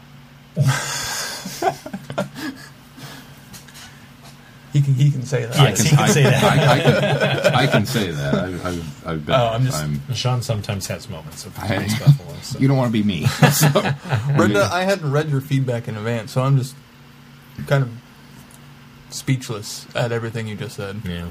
and happy It's birthday amazed. as well. Yeah. Or wait, maybe it's not her birthday. It's Steve's 50th anniversary birthday. Maybe Oh. that's what she meant. I think that's what, what you meant. Well, if it was your birthday, happy birthday. Her birthday was last month, wasn't it? I thought. It Oh was. yeah, it's the same. Yeah. Okay. So I'm. I'm yeah. So never mind. Never mind. No. No. No. oh wait. A very merry unbirthday to you. I'm just glad you're doing okay. Yes. Absolutely. All right, we'll wrap it up with two big ones from Brittany. Three. Uh, there's Dan's feedback. Dan came in. Oh, on Facebook. yeah, Dan did come in on Facebook. We'll, we'll, we'll do his last. We'll do his last. Okay. And well, before we get to Brittany's, we'll do a really short one of Scott, Oh, yes. who said, "Wow, I don't want to be a spoiler, but the curator, not a perfect perfect story, but I'm happy." Brittany writes in and says, "Why is there never a big red button?" Hello, everyone. It's been a while since I last sent him some feedback, but I'm back. It's been over 24 hours since the day the Doctor aired, and I'm still squeeing over it. I swear I use that word too much, but it's true. I have already watched it one, uh, watched it two times, and watching it for the third as I type this out. I loved everything about the story, especially at the end, but I will get to that later. This feedback may not be the most orderly or intelligent piece of feedback, but my brain is still not working properly, so I'm going to do this in list form to help my thoughts. The past. I loved all the huge and subtle callbacks to classic Doctor Who, such as the opening titles and the theme. Then the policeman showed up walking by the I. M. Foreman scrap merchant sign, and then Coal Hill School, where it said that I, Chesterton, was the chairman of the governors. We are still getting to jokes 70s or 80s, which never gets old to me. Also, the file that Kate Stewart asked for had the name of Cromer, which was the place that Brig thought they were transported to in the Three Doctors. That's what Ah, that is. Okay. I still didn't even catch it in my second viewing. What he, what she said. Um, I can't forget about the reverse to polarity bit. We didn't talk about that. Oh, I, I love the bulletin board with all the pictures. I want a picture of the full board. I'm sure I missed and forgotten and or forgotten others. I'm sure someone will mention the ones I didn't. The doctors. First off, I've forgotten how much I love David Tennant as the Doctor. It makes me want to rewatch his run again.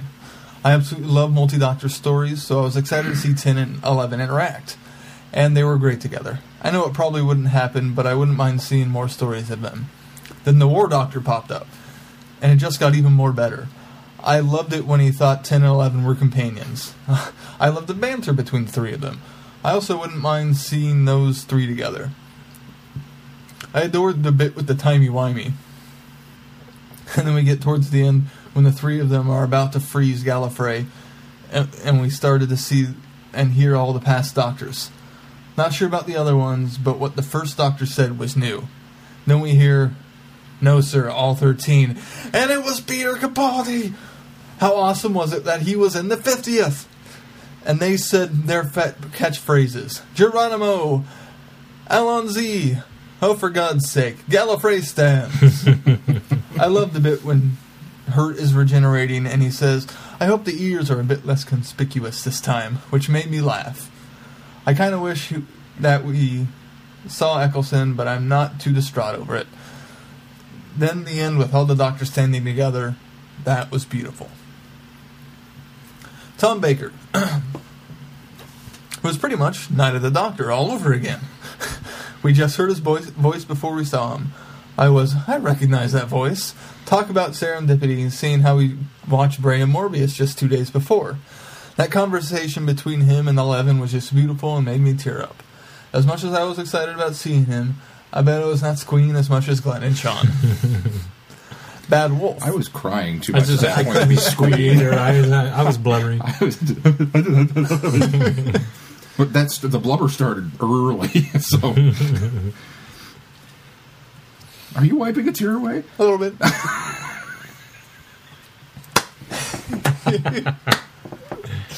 Oh, we're sobbing messes this week.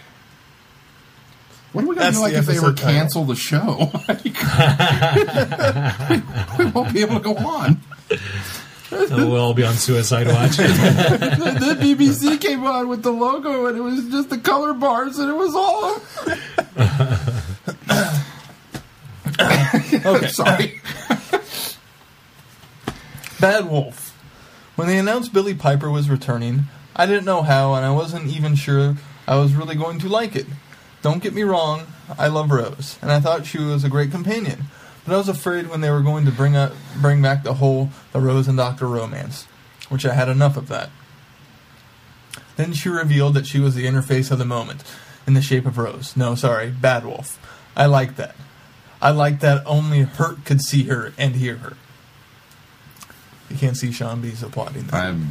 Ooh, yeah. We'll get there. The balance between the seriousness and the humor that is one of my favorite things about Doctor Who.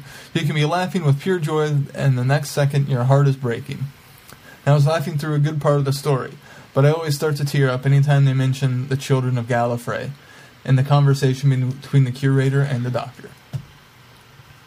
I was going to talk about Queen Elizabeth and the Zygons, but I think this feedback is getting long, and so I would let other people talking about that. I will mention that I like the storyline though they didn't exactly tie it all up. There is so much more that I wanted to talk about. A bunch of little and huge things, but it is getting long, and I'm sure others will mention everything I did. Sorry if this feedback was all over the place, but I did warn you. Until next time, Brittany. P.S. I wanted to blog, plug my blog for a second. I wrote a post about why I love Doctor Who, and she included a link. So go read that. yes. She also sent in feedback about an adventure in space and time. And she writes C.S. Lewis meets H.G. Wells meets Father Christmas. That's the Doctor. So, we have been hearing about an adventure in space and time for over a year now. I know some people worried about it, but I never was for three reasons. One, it's about Doctor Who, which means it will at least be good. Two, it was a docudrama, which was I always enjoyed in the first place. Three, it was written by Mark Gatiss, for whom, whom for the most part writes pretty good scripts. So I went in thinking I was going to like it. I came out loving it. I think everyone did a superb job on it. they couldn't pick a, they couldn't picked a better person to be William Hartnell than David Bradley. I think he did a pretty good job cast. They did a pretty good job casting everybody else. There are a few I'm not still not sure about. I loved watching the growth of William Hartnell, especially when it came to children. At the beginning, you could tell he was the most fond. He Wasn't. I think I'm supposed to say wasn't the most fond of kids, but that changes throughout the story. I'm not sure how accurate that was, but it was still neat. I loved it, I loved it when they kept going back to him and his granddaughter, and the scene in the park with the kids was just too adorable. I smiled at the part when he gave Carole Ann Ford all those flowers as an apology for being rude to her about her about spending money. It was heartbreaking watching him start to uh, suffer from arteriosclerosis Arteriosclerosis. Yeah. that word. Even even though I knew he left the show due to his, due to his health. I started to cry when he broke down in his living room, when he told his wife he didn't want to go, and the tears didn't stop. The rest of the story. Tears didn't stop the rest of the story. They got worse when he was filming the last scene from the 10th planet and looks up and sees Matt Smith's 11th Doctor just standing there. Some people probably were annoyed at the scene, but I loved it despite the mess I became. I've said this before, I think, but I've always loved William Hartnell. But after this, I love him even more. This story may have may have been mainly about William Hartnell, but a huge part of it was about Verity Lambert. She was amazing. She was also determined to bring Doctor Who to, li- to life, despite all the negatives and problems that went on. I loved her interactions with William Hartnell. It was really sweet. I also loved the friendship between her and Waris Hussein. I knew she left during William Hartnell's time, but that still made me feel sad. I guess that's it. I want to say more, but I, I kind of started late on this. Started on this, started this one late, and it's probably getting close to your recording time. Just one thing before I go. Please tell me we're going to do this story for Friday Night Who in the future. if not, I would gladly host a Who with Friends with this story. Until next time, Brittany. We certainly should do that. Maybe next year for the 51st anniversary. That's what we should do. Well, last and certainly not least, we got in some feedback from Dan, who writes, uh, wrote to us on our Facebook page. If it's not too late to send in last minute feedback, I'll keep it simple if I can. Earlier this week, I downloaded the Big Finish Light at the End special. I thoroughly enjoyed it. I watched the surprise mini-sode Night of the Doctor. I freaked out and punched the air with McGann's return to the screen. My wife and daughter watched An Adventure in Space and Time. It was a wonderful homage that even Heather and Lexi were glued to the TV. My wife even said the same thing that Glenn posted. I'll watch the older episodes with more appreciation now. I fought back a tear or two at Susan's farewell and almost lost it at the fireplace. I don't want to go. Very well done. Last night it took me two viewings to catch the whole episode of Day of the Doctor. No more diapers. My son challenged the solemnness, perhaps scaredness? Mm, sacredness. Sacredness. No, too much. Of the episode. I had missed the first and last 20 minutes of the show, but when the replay came on, my wife and daughter rejoined me. Again, we were spellbound. Again, I punched the air with 12 TARDISes, dropped my jaw when the 13th joined in, the very telling eyes. My wife snickered at me as I failed to hold back tears when the curator entered the scene. Was I tired? Nah, just too happy.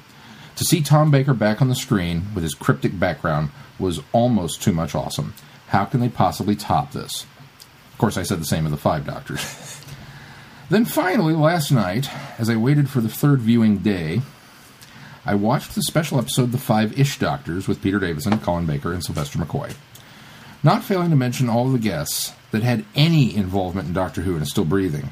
This was just the irreverent, irreverent humor I needed to finish the night off. I still need to rewatch it just to catch all the gags I missed while laughing. To see everyone's involvement in this was heartwarming. Am I gushing too much? Perhaps. But this was a well played anniversary that deserves it. Fans will nitpick it enough later, but for now, let's just enjoy the reveals of those well crafted secrets. I know I'll hit the replay button more than once before the Christmas special. I'll wrap this up as Heather and I are counting pennies to see if we can get to Chicago TARDIS this weekend. Odds are in our favor right now. Hopefully, we'll see some fellow Vortex fans there. Dr. Phil? Thanks again, guys, and I'll check in with you later. Gallifrey stands. Dan. Thank you, Dan. Yes.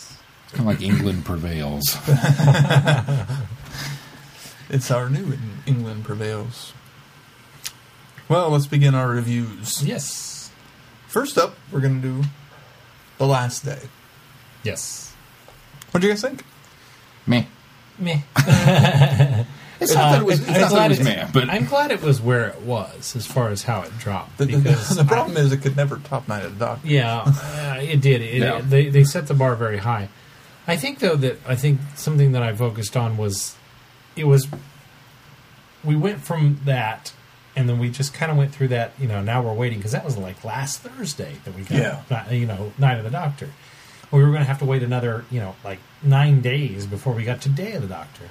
And so when that one dropped on iTunes, ironically enough, um, I watched it, and it was one of those. I, I, I kept expecting more from it. I kept expecting more from it, and then it really felt like just like a video game. In fact, the gra- the the special visuals effects weren't and- even that great.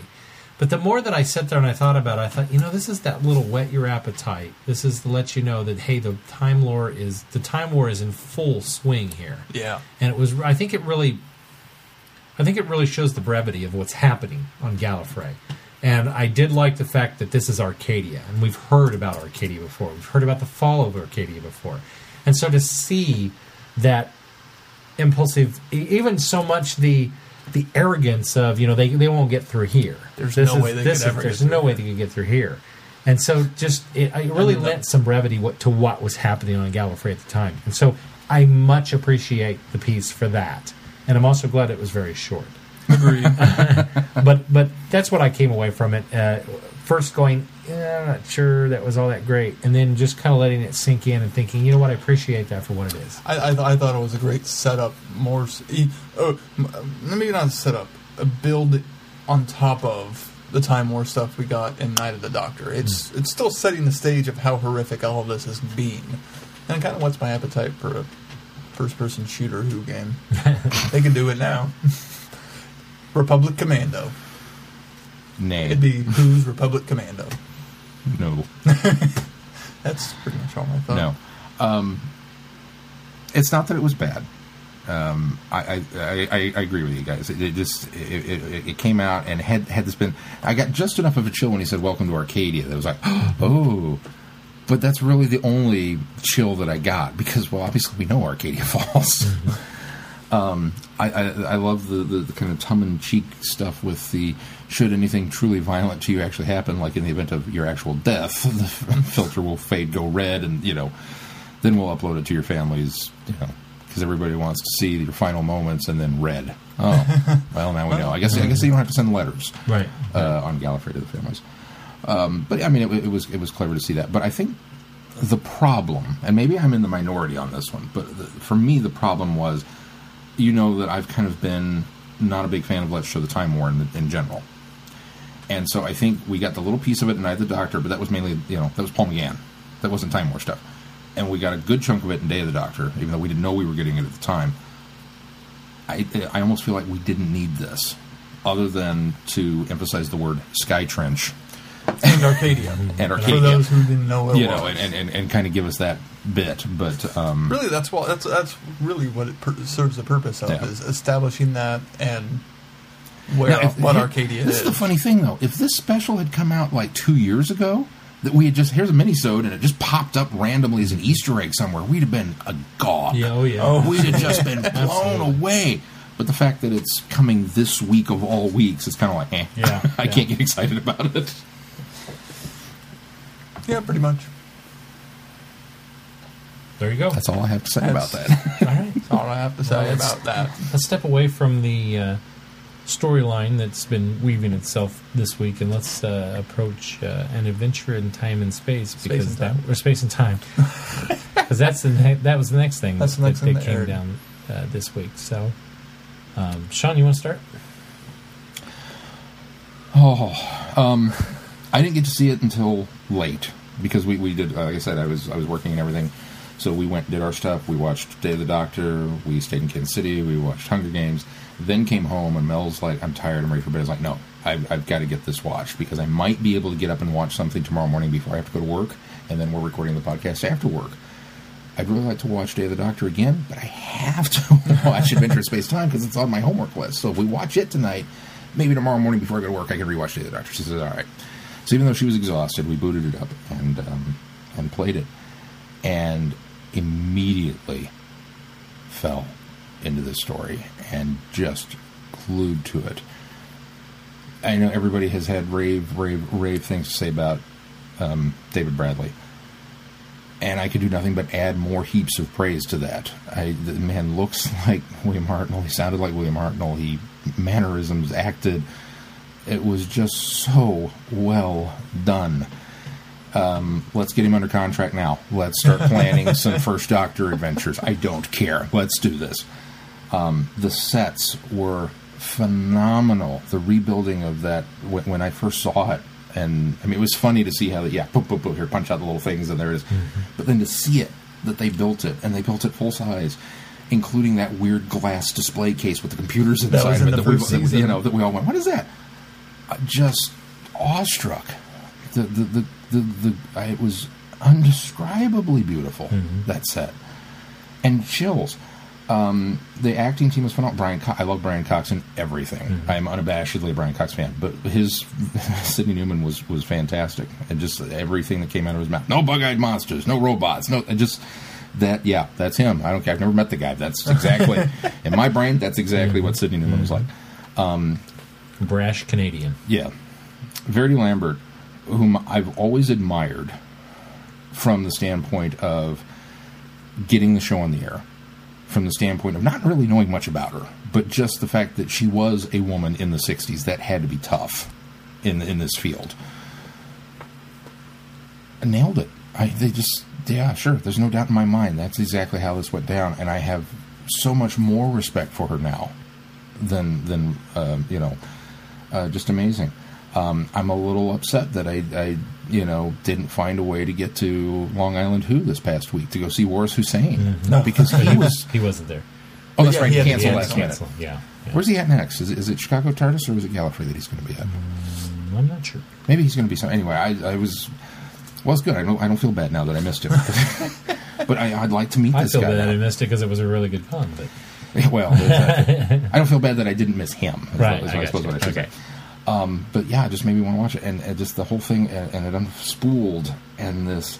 I, I love that they kind of picked some of the seminal moments of that show to to really okay. You know, obviously we get the big big chunk of, of pilot with Unearthly Child and the caveman joke about he doesn't want to black out his teeth, and done to get on television I whitened my teeth to get onto TV. and then and then the cutthroat nature. I'll do it, yeah.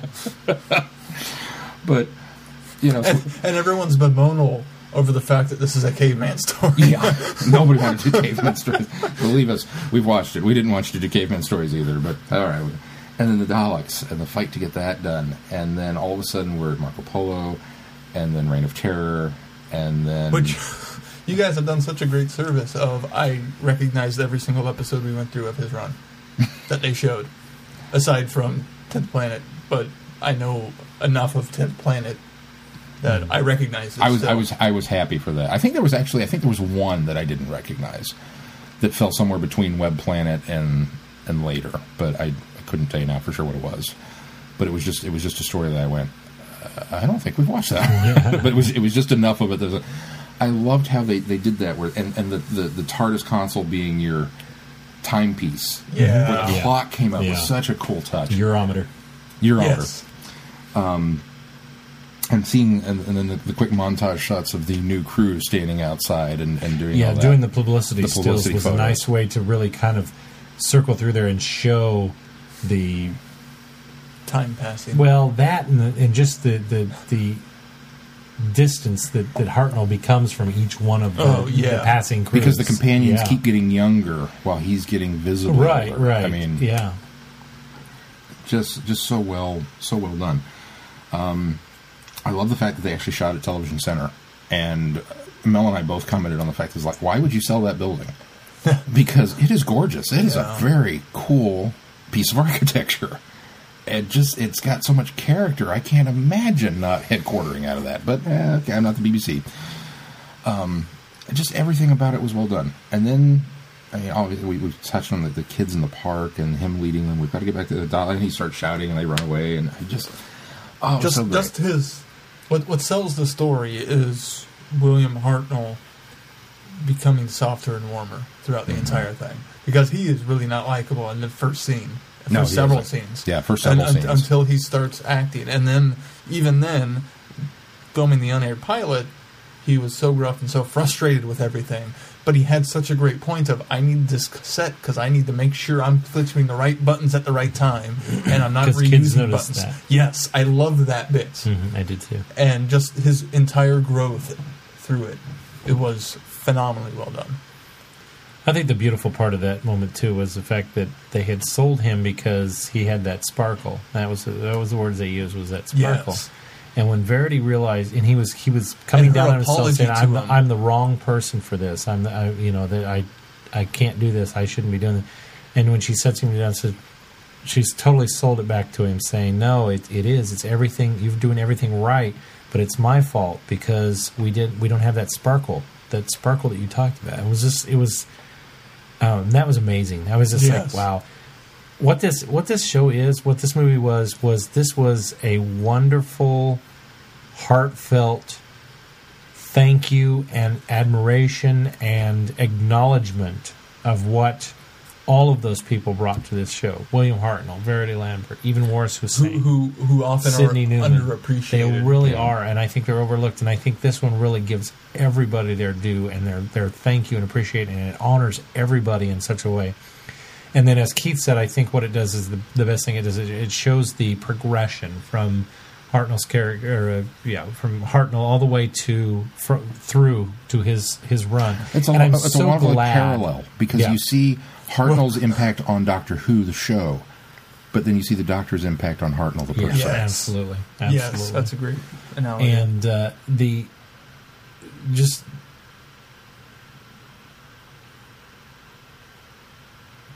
I lost my train of thought. I had something else and I can't remember what it was.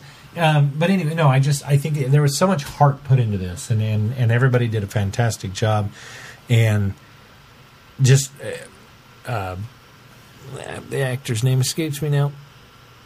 The played Hartnell. Um, David Bradley. Thank you, Bradley. David Bradley.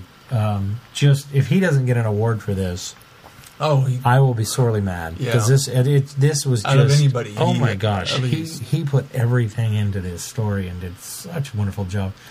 And And the, fr- the the show not only the, the, the deterioration of, of, of Hartnell as it went on, but the frustrations that he suffered after everybody had left him, that he didn't oh, have Oh, any of the, what I that, say. that core group there. Mm-hmm. And he's, you know, okay, we ready, Bill? You don't get to call me Bill. You can call me Mr. Hartnell, maybe later, you know. And he's not being prickly about it. He's being very precise. As like, look, you haven't earned that yet. And I get that. I, I totally understand where he's coming from. and and then the And then trying to calling the correct them. Yeah. Well, but but and then after everything's gone, and he's he's trying to. We want you to do this. I can't do that. The button for that is over there. Yeah. You know, you don't know what you're doing. Why isn't the console up and down? Mm-hmm. Doesn't anybody? no, Never mind. I'll do it. And crawling down on the floor to do it. I Yeah. mean, just that whole frustration. That had to have been tough Oh yeah. to go through that on that show. I mean, be like you and I shooting a tough grit, and then all of a sudden Dave Laurie and everybody else were gone, and a whole new production team came in, and we were like, "That's not how this works, Well, guys." the most wonderful thing about that is there are so many stories about how Bill was so hard to work with, and that he was very rough, and that it was it was difficult. This kind of shows why. This really kind of explains why Yeah. it was it was tough to work with him, and it was and it, it, it all had to do with the the illness and the frustration and the new the new crews. And I think the other thing that it does nice is it it. I think so many times people want to, especially Hartnell fans, want to vilify that next group of producers that came in. And I don't think you can do that. And what this story does is it shows the problems that it created and makes that change the antagonist Yeah. without vilifying any of the individuals. Agreed. And I love that. I love how it was handled that way. And in, in, in, in a lot of ways mirroring Doctor Who itself. That you know, it's not Peter Davison's fault that he replaced Tom Baker. It's th- the nature of change. It's Yeah. the fault of the Yeah. show itself. Wait around, you'll get one you like later. We got buzz. we got a super buzz there. I don't know if somebody's sending or receiving any information here, but that I'm aware of. right. Um, Apologies. and then okay, how the hell we, hmm. Sorry. we, we've got to talk about the end. Hmm. Wait, the the very end with Matt. All of it. yeah. the whole the whole lead up to it. The Just Oh, Uh, uh, before we get there, I'm, sorry, I'm go glad that it ends where it does. yeah, Because after seeing a lot of the stuff, like from the Three Doctors, and it seems like there was a lot more story they were going to tell. Oh, And I think when it came down to editing this, this it, it, it's encompassed a- perfectly Yeah. and ends at the right place. And so I'm glad that it didn't go on beyond where it did because I think that was the perfect touch on how to end this story. yeah. Mark Gatiss can write an Adventure in Space and Time two and release it next year and do all the all the Patrick Troughton stuff. Well, the oh, nice I thing would is watch it. there's a wonderful little piece that that, that is out there. I don't. I, I think it showed on the BBC. I don't know, know if it showed on BBC America, but that kind of follows up with what happened post the the uh, tenth planet, planet. But uh, it's real footage and, and and maybe even the behind the scenes that, that was released Might include uh, that. might include that as well. So we'll have to wait for the DVD release on that or Blu-ray. And before we jump to the end, I also want to point out that I think the people who they got to do Ian and Barbara and Susan did a really good job with their roles. Mhm. Especially the woman who played Jacqueline Rayner. That's her name, right? Jacqueline. Mhm. Barbara. Yeah. And Carole Ann Ford did a phenomenal Mhm. job. I I, were dead I on. could totally. It, they're almost the same to me Mhm. now. No, I agree.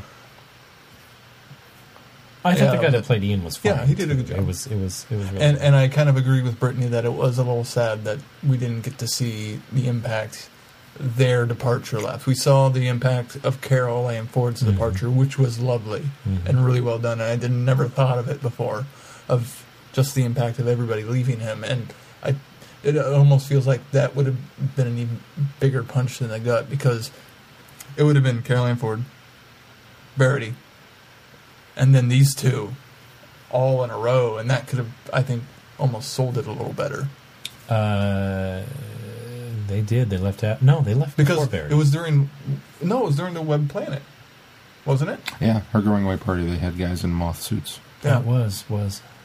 That's right. Yeah, you're right. Absolutely. I just think I, that, Well, it was Wars first, then it was Verity. Yes. Yeah. it was- Well, Wars. well, and where's Susan. Susan? Yeah, well, Wars, Susan Verity. they, they they did a good job with it. I, I just feel like they could have had even more of a gut punch and made it even more relatable. I don't know. Mm-hmm. Uh, I don't think I could handle it. Maybe that would have been too much. You, you needed to come back onto that doot, doot, doot, happy music, and here's the new group out in front of the television center taking those photos. Yeah. that bittersweetness to it. Um, Okay, going into the departure, we we've talked before about how his health contributed to it, and I I just assumed okay he started getting sick and had to leave. I had no idea that maybe his sickness started affecting his performance, and then they kind of had to say, hey, you got to go. Yeah. I never thought of that. I know we've we've joked um, about being on holiday, and um, I, I, I honestly I almost regret some of those jokes now. I really do. Well, the times we fan. joked about it was before he got sick. I don't know. No, I, we've Was it- wasn't it? yeah, there, there's there been were, times there were several of them. I mean, he was out for whole episodes, and uh, story, I, yeah. It's, See, don't, it's- I don't remember really joking about it and It's neither here nor Yeah. there. He was Well, on just- holiday. it was- well, yeah, but I mean, still, it, it, it's the unfortunate combination of his illness and that production schedule because there was no season. Mm-hmm. Yeah, right. It was yeah, just it was just on. nonstop. right. You know, so every day in that environment, on that stage, which I'm sure was filled with asbestos, you know, um, doing that kind of work, I, it, and, and and and as he continually pointed out, the technical gobbledygook that you know he had to spout off. Um, it, it, it, had to be it had to be a grind, and uh, you know, props to the makeup department for showing that progression in the, you know the lines on his face and Yeah. as, as he really aged throughout it. But um, you know, kind of I don't know if they could have if they could have accommodated that, if they could have given him a break and then come back and gone to a different shooting schedule or something like that, or if it had been closer to what an American series would have run, where they would have done Yeah. so many episodes and then had a break off for the rest of the year, and then so many episodes. I, I don't know if he would have, you know, he certainly would have thought about sticking around a, a, mm-hmm. a heck of a lot longer. But even when he went into Sydney's office and said, "Okay, something's just got to change," it just oh, Brian Cox, you're gonna be the bad guy now, aren't you? Mm-hmm. And here it comes, and then he laid it on him. And and you could tell he didn't want to be the bad guy about it either, which made it even a harder scene to watch. Which is interesting Well- because you really get the impression he very easily can be the bad guy. Oh, yeah. through the whole thing when Yeah. he tells Verity, "Be a producer or else." You know? Well, but at the same time, he he he came up with Doctor Who, and he's been championing it the entire time. He's he's trying. He has to try to play both fields Yeah. of being the TV exec and having this passion of Doctor Who and Right. getting it going. Right. That balance was really well. Well, and there's almost that moment of hope there when William Hartnell's sitting there telling Sydney Newman that you know think something's got to change, and and there's almost that moment of light on uh, Sydney's face is though, oh, uh, maybe he's going to tell me he's ready to be done. Yeah. Yeah. But then he launches into you know just the, the changes really kind of benefiting him in such a way that he can deal with it a little more, and then so then you just see that that whole hope from Sydney's face just kind of wash Yeah. away, and, then you're that's when you It go, you're going to have to be the bad Yeah. guy. Yeah. It just melts. Um, thinking about Patrick Troughton. Oh yes, he'll be good. His heart wasn't in it. Yeah. and then to to to to to, to front end the bit in the fog where he pulls up and there's an honest to goodness police box mm-hmm. there Yeah. and the emotional weight of that hitting him and you're kind of lost going what's going on because we, we really start there and then we get a flashback and then we get a further flashback to the beginning Yeah.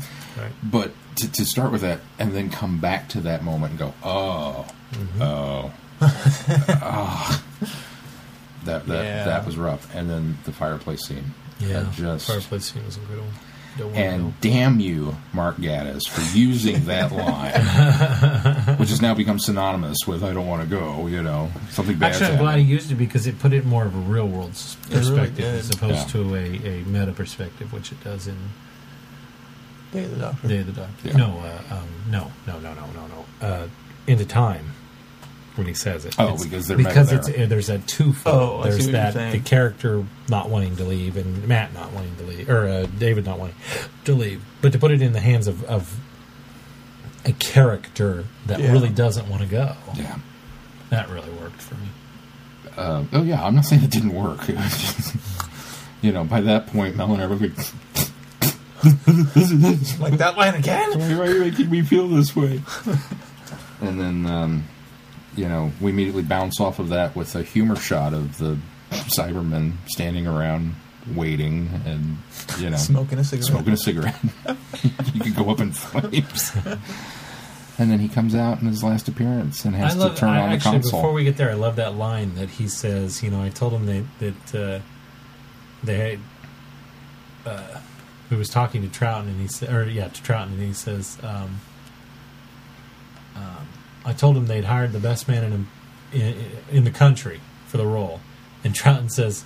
Well, and so he couldn't show up, yeah. or they couldn't get they him. couldn't. They couldn't get him. I told them. I told them to hire. yeah, I told him Yeah. to hire the best in the country. He couldn't. He couldn't be He here. couldn't be here. Another great thing I liked, and I never thought of, was the doctor missing up Ian's last name wasn't in the scripts. It was just Hartnell just getting it wrong constantly. There's a lot of flub lines that we've kind of just wrote off as part of his um, charm. Yeah. and, and you know part of his character. And it was almost, just but no, it was just down to production, and they could not redo it. See, I knew That's- that though. So I never- knew that I never- I never. that. I just. I, I never really thought much about the behind the scenes part. Like four edits. No, I think that You've I reached think four, That, and they catch up. Really? I Well, think and that then, then later they write it in to make it a yeah, joke. I think Hartnell. I think Hartnell plays off a lot of stuff He did. better when I watched the episodes than they really conveyed. I think they they conveyed it for the importance and the impact of the film. Right. For No, no, no, no. I, And- I and the agree. because I think because it, yeah. he, in fact, he makes a joke of it in uh, the Romans, where he calls him uh, Chesterfield, and uh, Ian makes a comment about that, and he's and he corrects it to Chesterton, but he does it in such a way that it's it's a joke, yeah. and so Well, I they, get- they do get the same thing in the Daleks. You get the impression that they and what did what did they write? I don't remember them writing anything. Well, Ian just chastised them, saying, "My uh, Chesterton, my name's Chesterton." I right, assume that right, might have been in the I don't think it. No, I don't, think, think they wrote that in. I think that was William Russell fixing just that. That- you that's, everybody remember- else, that's everybody else You covering gotta remember, for him. all playing these off people of it. are not just too. television actors; they're They stage, stage actors. actors, too. and when you're a stage actor, you have to be ready for anything because that Yeah. you can't stop. There's no other takes, and so that's that's how you deal with that kind of uh-huh. thing. And because of the nature of Doctor Who and how they were shooting television at that time, and you didn't, you know, got four retakes. That was it. Four edits. That's it. That was how they did it, and I think that. And, but I think William Hartnell comes across being able to do that in a lot of the episodes. You see him flub because he will fix it in such a way. Yeah. Yeah. I thought that one of the most beautiful things was the moment when his granddaughter says, "You said, um, what was the line? glove instead of Lo- glove drugs. instead of drugs." Yes. And she And then said, she- and he's almost about to fess that, yeah, I messed that up. I goofed. I, I, I got that long. Run. And just before he says it, she says, and but but that's because you couldn't touch him, right? and it was like he just lights up like yeah that she, it doesn't matter to her that Yeah. it was a flub it doesn't matter to The her magic that of the show is the still magic working. Magic is still working and that, that was oh it was such a wonderful moment in fact i think it was the first time i teared up a bit it was at that point i was like wow this is this is gonna be And that and that's a great statement, not just for Doctor Who, but for television entertainment in general. That the little mistakes, while fans nitpick them, in the overall scheme, don't matter. hmm Yeah. We'll make it magic. Well, let's talk about the Matt Smith cameo because I think there's a divided. I think there's a there's a uh, fandom divided on whether that was gratuitous or whether it was necessary. I thought it was thought it was fine. I'm not I I sure knew where it was going to be down in on there, though. I so- think it Oh, spoke. you did? Gatiss announced, like, said it several days ago, Oh, I see. I've been off the grid. I didn't know. and I was too. I thought it spoke to. I don't remember if it was something that was said in here or one of you guys said it that it, it, it really was the the look that gives William Hartnell's character in this docudrama the j- assurance that he has made a mark Yeah. on the show, even though he's leaving, because it was that was the hardest thing for him is that he was Doctor Who. This was his lasting legacy. He was the man who played army roles all the time. He was the man that played older all the time. This was such a markedly different piece for him that he would finally get his his fame and recognition for. And he felt like at the end that that was being yanked away from him. And so I think that moment in the film works because it's the uh, reassurance to Hartnell that you've cemented a legacy and you're you're the reason every uh, everything that will come before or will come later. I, I it was a it was a wonderful moment that didn't exist exist in reality, Well, no. but works so well for the the, That we know the- of. the frame of this story. That works It's- so it's- well for the it's a frame of the story. docudrama, not a docu. Documentary. Uh, a documentary, yeah. We don't know that it didn't actually happen. well, what it was was a, a, Abraham a, Lincoln might have killed a, vampires. a live action interpretation of the meme Mm-hmm. of the picture of, Ma- of Eleven saying Mr. Hartnell and yes sir, and then a picture of all the doctors and saying let's thanks for getting this party started. Right, Yeah. that's what it is. That's- it really That's is. simply what it is. It just to have him. Okay, I'm ready, and he gets down and he starts the TARDIS up. Apparently that's his job now. and then to come up and all of a sudden Matt Smith was there, and Mel and I both were we, we were just we were taken aback. It was kind of like, what? I mean, and, and initially my, my my first thought was, well, that's really self-serving to throw that in there, and it wasn't until after it was over that it, it kind of mellowed on it, and it was like, no, no, no, no, no, no, that was perfect. That was exactly mm-hmm. what you needed there to show that, yes, it's still relevant. Yes, you started it, and look what's happened now. Mm-hmm. I, yeah, I, yeah, I totally come down on the. I didn't like it at first, but I totally come down on the side of it. Yeah, it had to be there. Agreed. All right. Well, let's- Anything else on this? I cried. I did too. Um, I, I, I, I think all the field. I, I, I, I really enjoyed it. I think you and Brittany and Rachel and Chrissy hyped it too much for me. Because going into during Friday Night Who, they were hyping it, and oh, this was so amazing. And I I'm don't kind of wanna glad I wasn't part of. Well, it doesn't Night help Live that you're one of the few on that stream that's disconnected, and I was trying really hard not to make references. Well, yeah. and th- I think the girls were doing that too. they- yeah, they were trying. But not we to, just- but we were couldn't- just all kids. you just yeah. couldn't do it. Had It I had watched it like, but uh-huh. earlier that night, I think I would have enjoyed it a bit more. Yeah. I think going into the fiftieth, I would have enjoyed it more. was like- but how, how do you follow up the Day of the Doctor? You just can't. so you watched it after the yeah, Day I of the watched it after Uh, too. See, but I, in a way, I almost think that It, it's a nice bookend. It really is. I think it really worked well because of the fact that Day of the Doctor is such a. It's a nod to the past and, and acknowledgement of all that, but it, it for It's- me it firmly lands like, like Steven Moffat said. We're looking forward, and I really think Day of the Doctor lays that groundwork for where we're going. So then this one is all pure. which is why I think it works better. Love to the past. That's why I think it Yeah. works Uh, better I, I, I think it- looking. See, and I, I, I I, like I, really I think it's a this. nice. I think it's a nice setup to Day of the Doctor because it's a. Oh, let's not forget where, we, came stand- yeah, from, Agreed. And there's then here's the big celebration. Yeah, I think it And worked where we're better. going. I think it works either way. Yeah. But James said the same thing because I, I went into work today, and James like, so you, you you saw it yesterday, and I'm like, yeah. And he says, well, it'd be really nice if we could talk about it. And I said, yeah, because I don't know what we're doing. He says, well, fortunately for you, I saw it. And I was like, oh. and then other other employees came in, and I had to. turn- I'm going to apologize to you guys right now. Doctor Who's 50th anniversary was yesterday. They did the 50th anniversary special. James and I both seen it. We're going to geek out on this all day long, and you're going to be really tired of hearing about it. And they're all like, "Oh, it's going to be that day." I said, "Yeah, yeah, it, it is." By the end of the day, Andrew, one of our newbies, took home series one. Oh yeah. I got him to rent it, and he's, he's, he's going to give it a try. So, because he's curious. I, I lent my mom season one. She's Did you watched really? the first four episodes already. Go, That was like a Mom. week ago. Go, mom. But yeah, I'm All right, let's sorry, move on. guys. Let's. uh Rachel wants a really long podcast, but I'm afraid I'm not going to have to be able to accommodate her because we need to get through this and The it done. feels are too exhausting, Oh. Rachel. I can't keep reliving them. Everything right. everyone else said. Well, good night, everybody. Let's do Day of And the then, Doctor. and then some. And Let's then do some. Day of the Doctor. Opening with the original. Oh, I'm going to say this first, and then I want Keith to start because here's what I'm going to say. After this was done, the first thought in my mind was, we did it. Despite the fact that we haven't covered everything for Keith, despite, the fact that we haven't seen everything, I, I finished this and I went, we did it.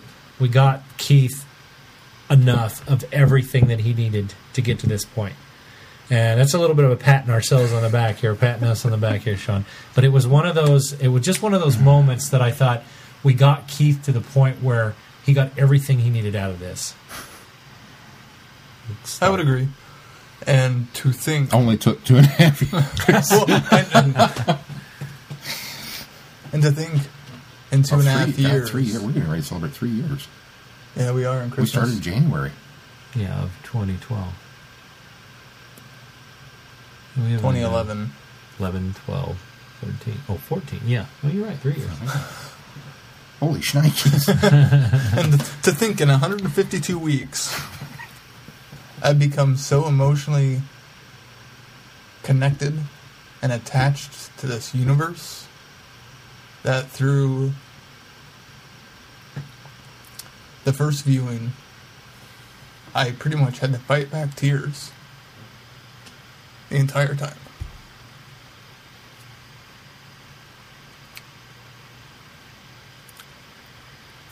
I think part of it was seeing it very first time ever on a huge screen is with all these people just overwhelming. Sure. Somebody else go. He's having a hard time fighting about you're getting me now. Well, I started Um, there. Uh, to, to do the opening the way that it did was when I saw the opening scene with the original Doctor Who logo. I for some reason I never ne- imagined. I never imagined. I- I you never- would start that. I And never was- imagined we wouldn't have the, the, the vortex open. Yeah. And when theme it, music. when it happened I happened totally with the expected first some super duper new 50th anniversary credit title sequence. when it happened with the first Doctors, I thought it couldn't have been more perfect. And it was from that because I've gone into this with some apprehension of what to. I, I keep thinking I've set myself up too much. This is going to be this is going to end up being not a huge disappointment, but just not what I want it to be. It's going to be the two doctors of the.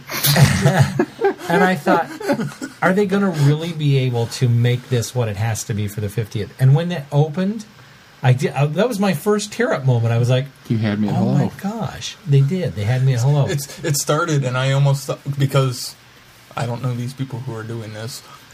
They screwed up. They loaded something wrong thing. and then it turned to color, and I was like, "Oh no! Oh, then- I remember seeing set Oh. pictures of them doing that. Oh, I forgot about that." and then the shadow, and I went, "That's that's not a police officer.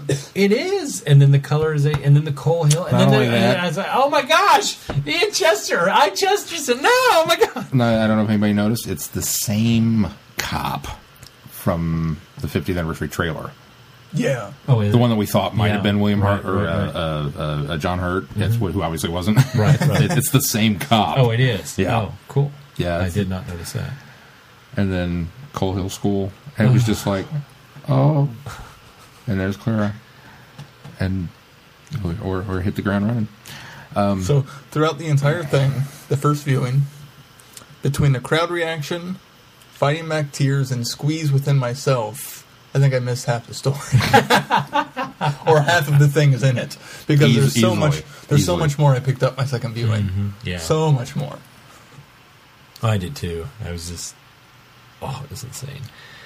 And then, even when we get out of that, the the, the we get past the, the the the fanny things, the things that just were fan service, and we get into the, this this meat of the story.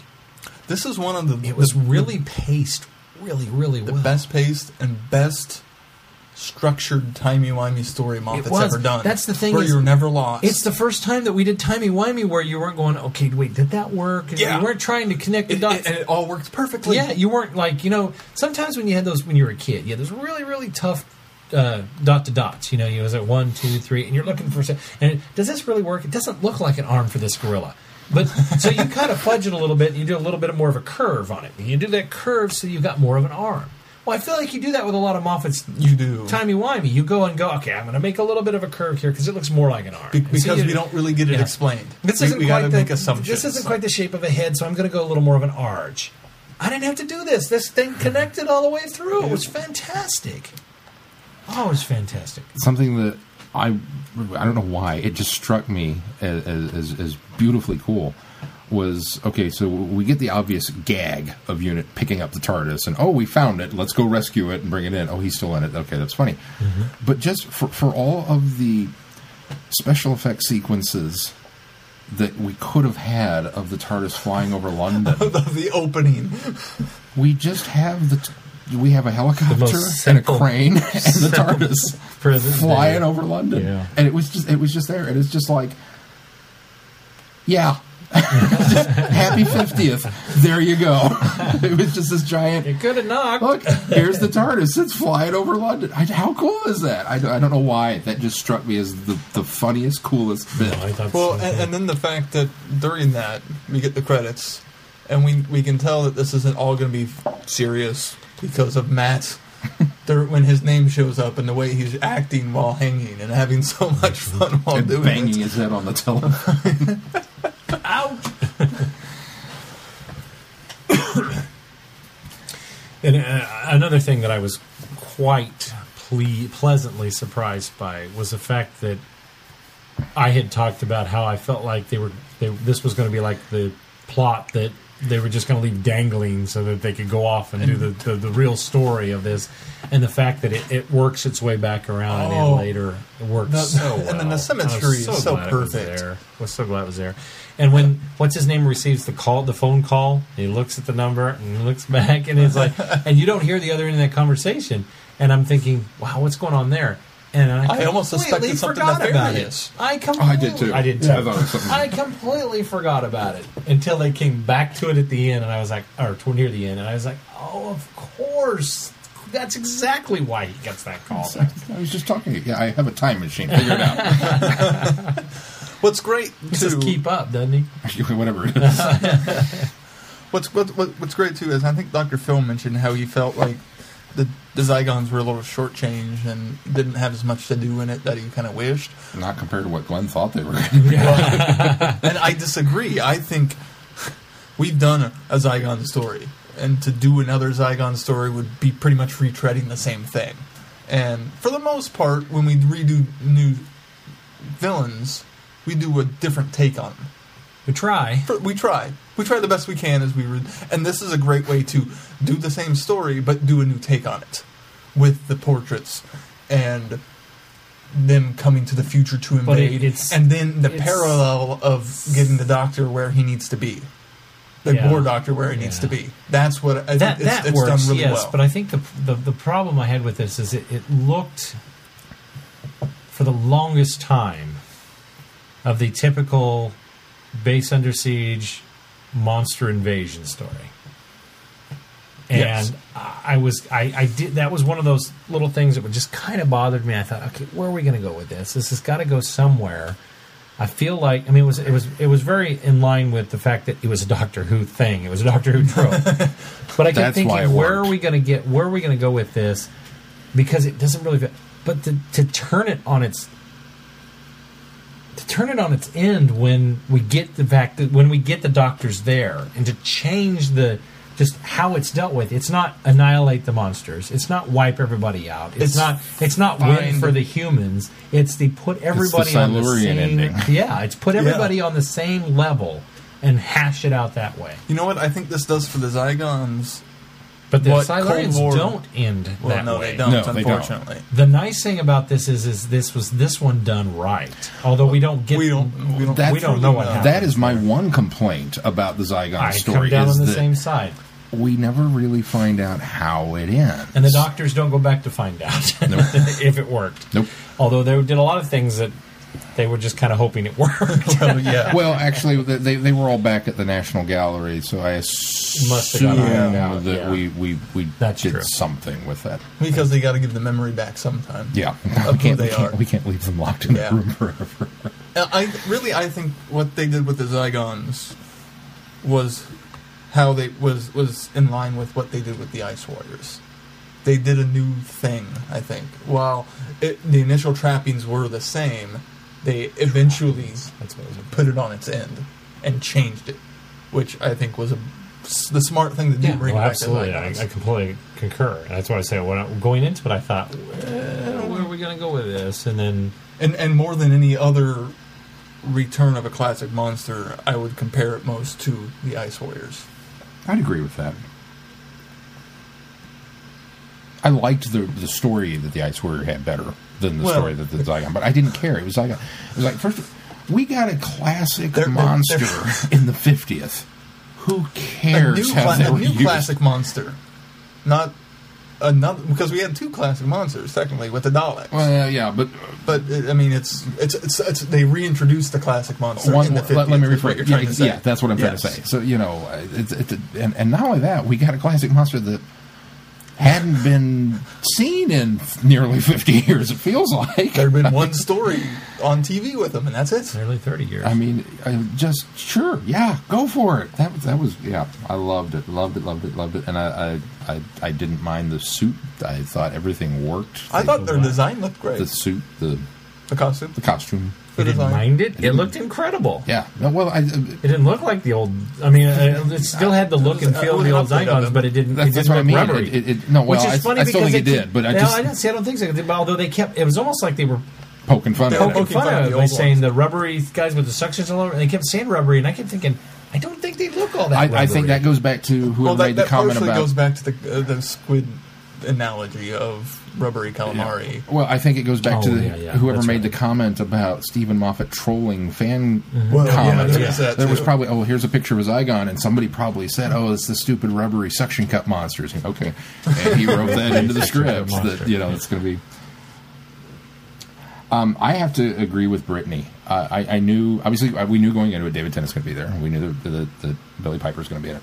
And I had this little bit of just, okay, I just, I didn't know how excited I was excited get- about Ten coming back. I wasn't so much. Well, I was about excited about a multi-doctor Well, story. yes, yeah. But I don't know that I was really excited about Tennant. I really have to be honest there. That I just, I, I kind of Well, went into it he's the going, most recent too. I know, so but it's, I just- no, no. That, that's why we're not. We we we. we But you guys are Tennant haters. So Well, I can I'm not a understand. no, no, no, I'm not, I'm not a hater.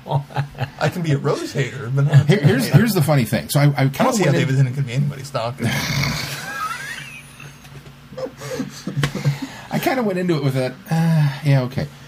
And then David Tennant showed up and started spouting dialogue at nine thousand miles an hour, not missing a beat. and I realized how himself. much I have missed, Missed him, yeah. I didn't. Yeah. It didn't hit me until I saw him again. I was It excited like- about him coming back. I'm I was so excited glad to you're see him here. in it. I was excited that it was going to be David Tennant, and I still forgot how much I missed him. I, I totally forgot how much I missed him on my screen and how much I enjoyed his portrayal I of the agree. Doctor. I agree. Even though he was given some rather ludicrous, silly, goofy things to do, like talking to a rabbit and, and insulting the Queen of England so in the. It repeatedly. was so That was- that was in very the- tense. was well, so not only did it character solely it, it totally worked for his character, it also fit in with the fact that I mean, let's be honest. Later on in the story, about an hour later in the story, we're going to be talking about nuking mm-hmm. 2.7 billion children. right, right. We need this. You lightness. needed that moment of levity early, and so I, do- I don't mind that it was there. And it, it you know, ding. what is it? It's a thing that goes ding. Also downloads comics from the future. I don't know when to stop. Just- yeah. Uh, It was okay, so in you line know, with it Tim, was- though. It was it- so it in was. line It so every- worked. everything that the, the, so the character was and is, and oh. Now, And I, I, and I love how they used Rose. I Billie am Piper. so thrilled that Billie Piper was not Rose, and that it wasn't the typical Tennant. I It think that's what I was really dreading. I really, honestly think it was. I, I don't know that I can handle another ten Rose pairing of. Oh, let's go off and save the universe here's what again. and- here's what Steven Moffat said about it. Did you guys read this? I did see that. I All right. didn't. So he said that Billie had to be in it. He wasn't sure he wanted to do anything with Rose because he knew that Rose's story was done and that Russell had had tied it up nicely and was perfect. And even coming back at the end of He didn't want the end of time, it. it was. But he knew that Billie needed to be in this because he said to him the first two years of the uh, new series is really Billie's story Well, Yeah. it's it's really Rose, and so Billie is as much to credit for the new series as anything. So he said, "I knew I had to have her in it," and so when he did it in this way, now I'm stepping out of that interview, and I, when he by doing it this way, he was able to fulfill both parts of that. The fact that it was Yeah. it was it was Billie is the reason, but we don't have to do the we we've the Rose story is done. And so by doing it this way, although I'm going to go further here in a little bit when we get there, I'm going to go a little bit further. And hopefully you guys notice it. And maybe if you didn't, I might blow your minds. But by doing it that way was fantastic, and not having that interaction with Ten was perfect. I'm Yes. glad he never saw He never her. saw or her, any- talked I'm to her, So glad that it was just the war doctor that got the interaction with her, and no one ever saw her.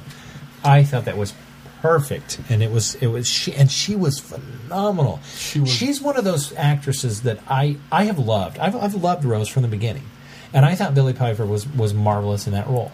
I forgot And how much I enjoyed Billie I think as Billie Piper went through the series, she got to be such a, a better actress. I agree. But I never would have said that. Wow, she's a phenomenal actress. When I saw her in this and what she did with that character, I went, "Wow, she is what she is up there now in the the echelons of television actors for me." And I, I think that's because she's done so much other things, and she's She- she's grown broadened, even since she's- then. Yeah. she was fantastic in this, and I think she's up there in those upper echelons now of British actors. So to go from a pop star to somebody that I consider one of the top British actors now on television, That's you impressive. go. Yeah. That's impressive. Yeah, yeah, agreed. And when when we got the trailer, everyone was speculating that oh, this is Bad Wolf Rose. I was so well. It essentially is. I was so worried of how they were going to try to make that Yeah, work. how do you, that how, doesn't how do you get your audience to wrap their brain around that idea? Because you're going is to the pull them out right in the middle of the it. story to do it. I, I didn't buy it. It was like, this is And the not costume work. just didn't make sense from what I saw. Yeah, either. that was what finally cued me in when I kept seeing the production photos that I wasn't looking at come out, and it was like, "What on earth is she wearing?" That's mm-hmm. when I knew it's not Rose. Yeah. I don't know who this is going to be, but it's not Rose, Yeah. and I'm okay with it. And I- then she showed up and she wasn't Rose. It's like score one for the home team because you did it right. yes. Because I, I don't think I don't think you can put Rose in this story. There's no room for it. So I totally agree with Steven What, what's just did it great is this is a multi-doctor story, not a multi-companion story. I think that helps it. The fact that we got Yeah, we got. Clara and that's it. It helps the story. It helps the It helps story. the story. It does not help deter from the fact that a lot of people were upset that we didn't see any, but it helps the It story helps it tremendously. story wise, and that's really that's what we got to Well, come that's down what to. we've, Yeah, we've talked had about to come before. Is to. that with multi-doctor stories, it winds up being this huge clash of egos. Well, and that's the great thing about this is it didn't feel like it was a clash of egos. It felt balanced. Well- All three doctors, I think, I felt had equal time and equal responsibility. All three doctors found a balance. Well- it started out as a clash of egos, Well, which yes. was brilliantly Which- painted Yes. Which- and that's- necessary because that's the That's a light, multi-doctor fun, multi-doctor Yes. It, story. it, it very much echoed the Three Doctors, where Pertwee and and Troughton come together and start button heads over well you're this and you're that and you're this and you're this and it takes Hartnell to show up and put them in their place and he mirrored that because you've got Tennant and Smith kind of, oh, look at you and you're funny. Yeah, look at your shoes, blah, blah, blah. And then John Hurt shows up and starts verbally smacking him around. And it worked wonderfully. It was so great. Or, or, or what you were going to blow our minds with, Rose related, or should We'll we get move there. on? We'll get there. Okay. Okay. Yes and no. Let's let's let's move to the War Doctor. I am beyond thrilled that John Hurt was the doctor. I agree. Yes. in every way conceivable that he wasn't because I, I, really I really thought that's the one thing that we I, I can kind of complain about from the standpoint compared to the McGann reveal that there weren't any surprises. This went pretty much the way we thought it was going to go. Uh, Story wise, I mean, he- McGann's- aside from the end, yes. we, we, we knew that John Hurt was going to be the War Doctor. We were going to get, we were going to get some some Time War Gallifrey, and that we were going to deal with the moment. And that Here's really is the, it. the That crux of the story. That was about it. but but that really is the crux of the story. So we got we knew what the crux was going to be. So we- we- Yes. we got I what- and there we were going to be I would light on somewhere. Yeah, and there was like so we got what we expected from that. I expected John Hurt to be grumpy and war bat and embattled and just you know Gruff and gruff mean, and mean and, yeah. and all those things that the doctor. That's why he And turned I his he back. was. I think he was. I- no, no. I think he was all the way up until we're introduced to him. I would agree. Okay, maybe there's that. But then all of a sudden. Well, I sudden, get that impression from the backstory, and I get the impression from the no more shooting the no more Yes. into the wall. That's- he's I get had the his- impression that's the doctor that, that what you just described is the doctor that has been between the regeneration and Night of the Doctor, and we were introduced to. him. okay, maybe, And the Doctor will never see yeah. yeah. because. But I he's- think, he's it, an but I underdog. think But- that it conveyed that well enough that I don't, I don't feel like I don't feel that's open ended. That I have to see that. No, I don't. I, I I, think it was conveyed want to see it. I, I like the fact that we've. He, he, he showed up and he was warm and friendly and funny, and the scene that he had, in, all the scenes that he had with with with Billie Piper were were fun scenes. When he's locking her out of the building and she mm-hmm. turns back around, it's mm-hmm. not a chair. Why can't it be both? And, you know, he's, he's, he's, he's flummoxed by her. And then the scene, the touching scenes that he had with Clara later, when she's sitting in the chair, Well, and then just even the touching worked. scenes at the very end where she's talking about the sound of the TARDIS. Yeah, and the way that he would get excited, uh, you know, when they started sharing ideas, and he would do the hands on his head thing, go oh, and get that high pitched Yeah, doctor still, squeal. The, enthusiasm He of the doctor was still. In I was Such- not expecting any of that, Yeah, and I I was didn't so either. glad it was there. I think he was a, the perfect blend of the classic Doctors and the new Doctors. yeah. Yeah, He truly does bl- bridge that gap. You know what I thought helped that is the fact that he, when he's pulled out of, when he shows up in 18th, 18th century Britain, 15th? oh, wasn't that long ago. It- uh, whenever 17th, it was. 17th century, whatever. It When was, it, it was, it was 1600 something. Was it? I so it was 17th century something. Britain. One of the centuries. Yeah, I think it's 17th century. So when he shows up in and- 17th century Britain with The them, Great Queen Bess's time. it was almost that it was like I get a break from having to be the war doctor. Was This it is- 15? I'm on vacation. I'm on holiday. and so it almost is like that warmth shows up I there. get to be myself again. yeah, Yeah. because I that that warmth shows up there because of the fact that, you know, and I think that the other two guys. were. I mean, I think eleven and, and ten and eleven bring that out of him too. I think, think so. that sort of works. He's a little frustrated with them because they do they are childlike, but he oh, also what a has that line that warmth and enthusiasm as well. I thought that was I thought that was tiny, wonderful. limey, tiny, whiny line. Why can't you speak like adults? But I thought the chemistry of the three men on screen was phenomenal. Oh, phenomenal. so good. And the moment when Hurt realizes that, yeah, it would take hundreds of years to uh, basically annihilate the atoms in the or the molecules in the door to be able to break out, and he realizes, or well, I guess uh, that Wolf Rose. Uh, the She moment prompts him. prompts him about you know It's the same, same software. software. different casing. Which and that was such a nice also parallel to the Doctor talking about the Doctor of this is still you. It's just a different case. Right, exactly. Yeah. And I think it convey, it conveys that to the audience. Yes. Too, yeah. And so, but that just that whole scene, and then you think, okay, this is how they're going to get out of here, and then Clara comes crashing And through the door. bravo, Steven Moffat, for setting this up. The oh, red Oh, setting the- works on wood, and I'm totally buying it. and giving me the scientific rationale for how you're going to disintegrate this wood door, and making me go, okay, I'll buy it, That and works. not going there. that was the height of genius. But that was also telegraphing what we were going to get at the end too. That was completely telegraphing the fact that how we were going to make this stasis cube. That was that was Steven Oh, Moffat oh, oh telling. Yeah, telling yeah, yeah. you I see what you're saying. I'm going to have all 12, 13, no, sorry, 13 doctors, and it's because he's been planning it for, or well, he figures a way out how to plan it for as many years as it needs to So does that mean every a good thing episode we've ever watched where he's standing there fiddling, muddling something about coordinates? This is what he was working That's on. what he was working on. It's, Yeah, it's like. SETI. He's just been working on it for the last fifty years. It's it's and it's always in the background of his mind. yeah, Yeah. It's just been percolating. Well, I get the impression also that Eleven contacted everybody and said, "Hey, now's the time." So, That was the one thing that I missed. I wanted to, I wanted them to stop and say contact. Oh, that would have been Oh, cool. that would've Yeah, been that very cool. cool. I- Instead, they did the really cool remembering thing. Yeah. Where then when David Tennant goes, "Oh, I'm getting it now too." Yeah, oh, that is that you know the, the kind Yeah. of everybody was filling in, but it was like I wanted the content. moment. Would have Right. been cool. But oh, well. Right. yeah, yeah. tiny, tiny little nothing. You know, you know another tiny little thing I really appreciated. This is kind of jumping off subject. The Time Fissure totally looked like the special edition effect for the Five Doctors. I really did. It was. Screw you. It really That's what did. it was. You'll find you'll, you'll see it next Yeah. on Friday, and you'll be like, "That's really totally the same Time Toilet Fissure." Really Flush. did. Yep. It really did. I Better they- realized. yeah, well, okay, I'll give you that one. I think they missed an opportunity when War Doctor picks up the fez and brushes it off, and I went, oh, and then he didn't put it on. I was like, oh, I wanted to see John Hurt in the fez. Oh, the best was when uh, Billie Piper says, "Well, that's not what I, expect I didn't expect that." I love everybody's reaction. Even, Dave- even and no, the only person that was excited about it was Matt Smith. Yes. Everybody else was like, or a fez could fall out. Using Clara as the witch of the well. Why do I have to be the witch?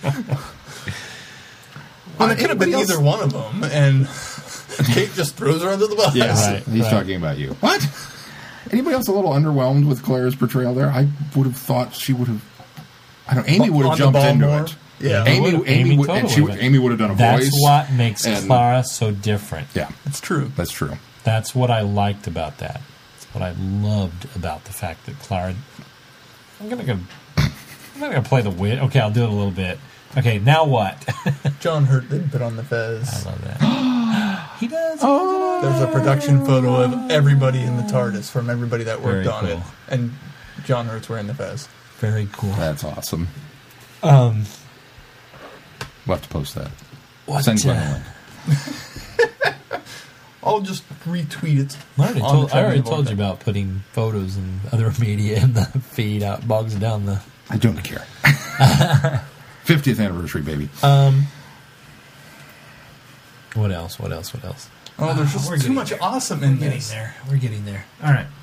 Since we're talking about the the continual thread and how everything needed to be pushed down the line and how the, the screwdrivers is just an illustration of that and how everything's kind of interlinking. And then you talked about the memories. Oh, I do. I remember this. I sort of and that kind of thing. That And the, and the, the great, moment was not Rose at all. It was not Bad Wolf. You know who the moment was? It's Clara. Yeah. Oh. This is her visiting the Ninth Doctor in the persona of Rose. Now, it has to be that way to be the surprise for us, to, so we don't see it coming. But the line, you clever, uh, she says it, uh, you Wrong. clever boys. She Oh, says yes. that. And that's when I went, that's why Clara, there's the, the Clara visits, you see clips of Clara visiting every doctor Right. except for uh, the war doctor, with the exception of at the end when she's in that one weird area. But Matt takes her out of that. The ten- The eleventh Doctor takes her away from that, so she has no way of contacting or doing something for the eleventh Doctor to repair the timeline that the Great Intelligence screwed up. This was where she enters Oh, the the war doctor's timeline and she's the one that fixes the timeline in both ways because she guides him to where he needs to be so that Clara can convince the eleventh Doctor at the time that they're all together.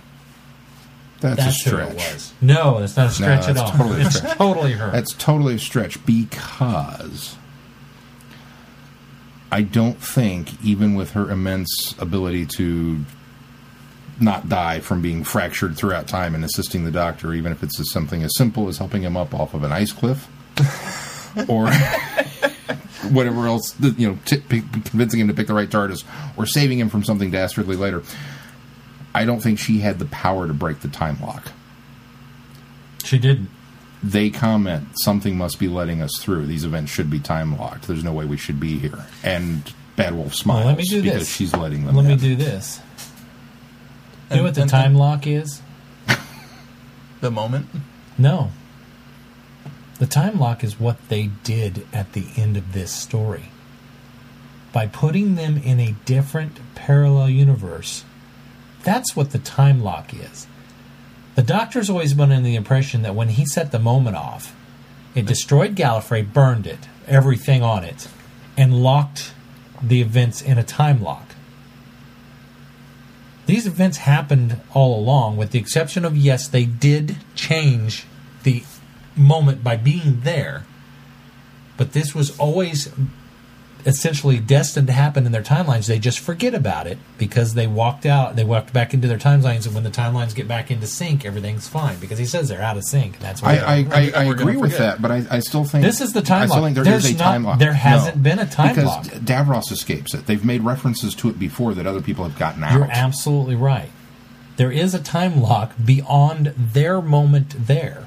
So anything that happened once that happens, everybody that escaped out of the time lock, there was no time lock. It wasn't locked they- until so- that happened. So all those people that escaped before. That's why the, The Master escaped. That's why Davros escaped. I'm convinced but how that's why the Time Lords were able to move Gallifrey across in the. If you want to work the stories and, and Tennant's exact next story, which should be the. That's why all of that is allowed to happen. It's presumed by the Doctor, who's the only thing that remains besides everybody that starts popping up. There was no actual literal time lock. What happened is beyond that, because Gallifrey was taken out of time and put into this pocket universe, So maybe- into this stasis, that's what the time lock is. But there was no I can't get out of here until beyond that moment. That's the time lock, is the fact that Gallifrey is somewhere else. That's why nobody can get in and out of Gallifrey at this point. But that's I, what I would locked. take it almost one step further in the fact that that's what the Time Lords were trying to do was get out of that alternate bubble. Because in theory, it's near the end of two. and I disagree with that now. I think this illustrates that they got out of that what they thought was going to Well, be a bu- was a well, bubble. They, they got out, and then the Doctor sent them back. He thought he sent them back to the time lock, but he in fact sent them back to this. But here's my theory on that as well: is he sent them back to this point because here's what's happening. Well, that, yeah, that's what I'm saying. As, right, exactly. Yeah. He sends them back to this point so that, that they can go into the stasis cube. Mm. That they can be locked into this parallel universe. Because here's what happens is they give us that wonderful line when the generals and the and the and the war tacticians are down there and the doctor's contacting him and they well actually it's when they're going to that room earlier and they make the comment that the uh, Yeah. The the, the, the high, high, council council's upstairs is upstairs working on their own working plan. on their own plan. That's Rassilon and his That's going on at that time. Right. That's what happens.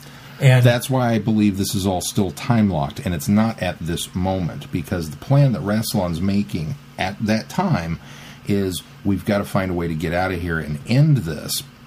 And the only thing that they're able to get out is the drum signal to the master. That's the only thing that will escape. They've done everything else to get out of that enclosure, but they're not in the pocket universe yet. So I still think that there is a physical time But lock to prevent people okay. from meddling You'll have with to the you'll events have of to that time. remind me. You'll have to remind me. Do they ever say we've tried everything to get out? Do they ever tell you that? Well, I don't know. It's been a long time since I've seen Yeah, that I time. but- I don't think they. I think they're under the assumption that they can't. In fact, that's why the white. I'm. I, that was my one of the things that's bothered me about this this fixed into time for me on a lot of levels. that white point star that he talks about, that he just flicks into that thing and it goes. Well, how did that get out of the time bubble? It didn't have to. There wasn't a time bubble. The time bubble essentially is what so beyond the point that they went into the stasis point. Everybody has. I mean, the doctor is the only one that's told us that there's a time bubble that those events are locked. It's the only reason those events are locked is because nobody can get there here or there from the future or the past because we don't because Gallifrey's gone. It's locked away in its own little universe now. Its whole timeline and everything. That's why they were able to get in before they made that choice, that moment, that point in time. That's why Gallifrey can exist, and that's why I think that's going to be the Twelfth Doctor's that I agree with. arc is quest. going to find Yes, Gallifrey. agreed. now. I think it's. I think it. It, it, it is. It's time. Uh, somebody explained it as time boomeranging back around on itself and changing those events at that point. I don't think it even really changed those events. I think this was kind of how it all really I, happened. I agree. That I I don't, agree I don't think it changed the And events. see, that, that's something that I have read. I have don't read. think there was ever a time bubble. I think it fixes this whole conceptual idea of this time bubble that we've always talked about. That I think genuinely He's just convinced himself that he can't go back there. I think he's Because he convinced himself, and that's how he where it uses, and that's how he uses to convince others that he can't go look for it because it's gone, and I'm locked out of that time stream, and everything else within it, within it is. That's Sure, how all of that works for yeah, me. but surely there would have been another. why a would time it, agent who why would go, would "I'm gonna go to if it's- Gallifrey right before all, all that happens is the moment burns Gallifrey. Why, Why- would why it would it be- also set off a time bubble?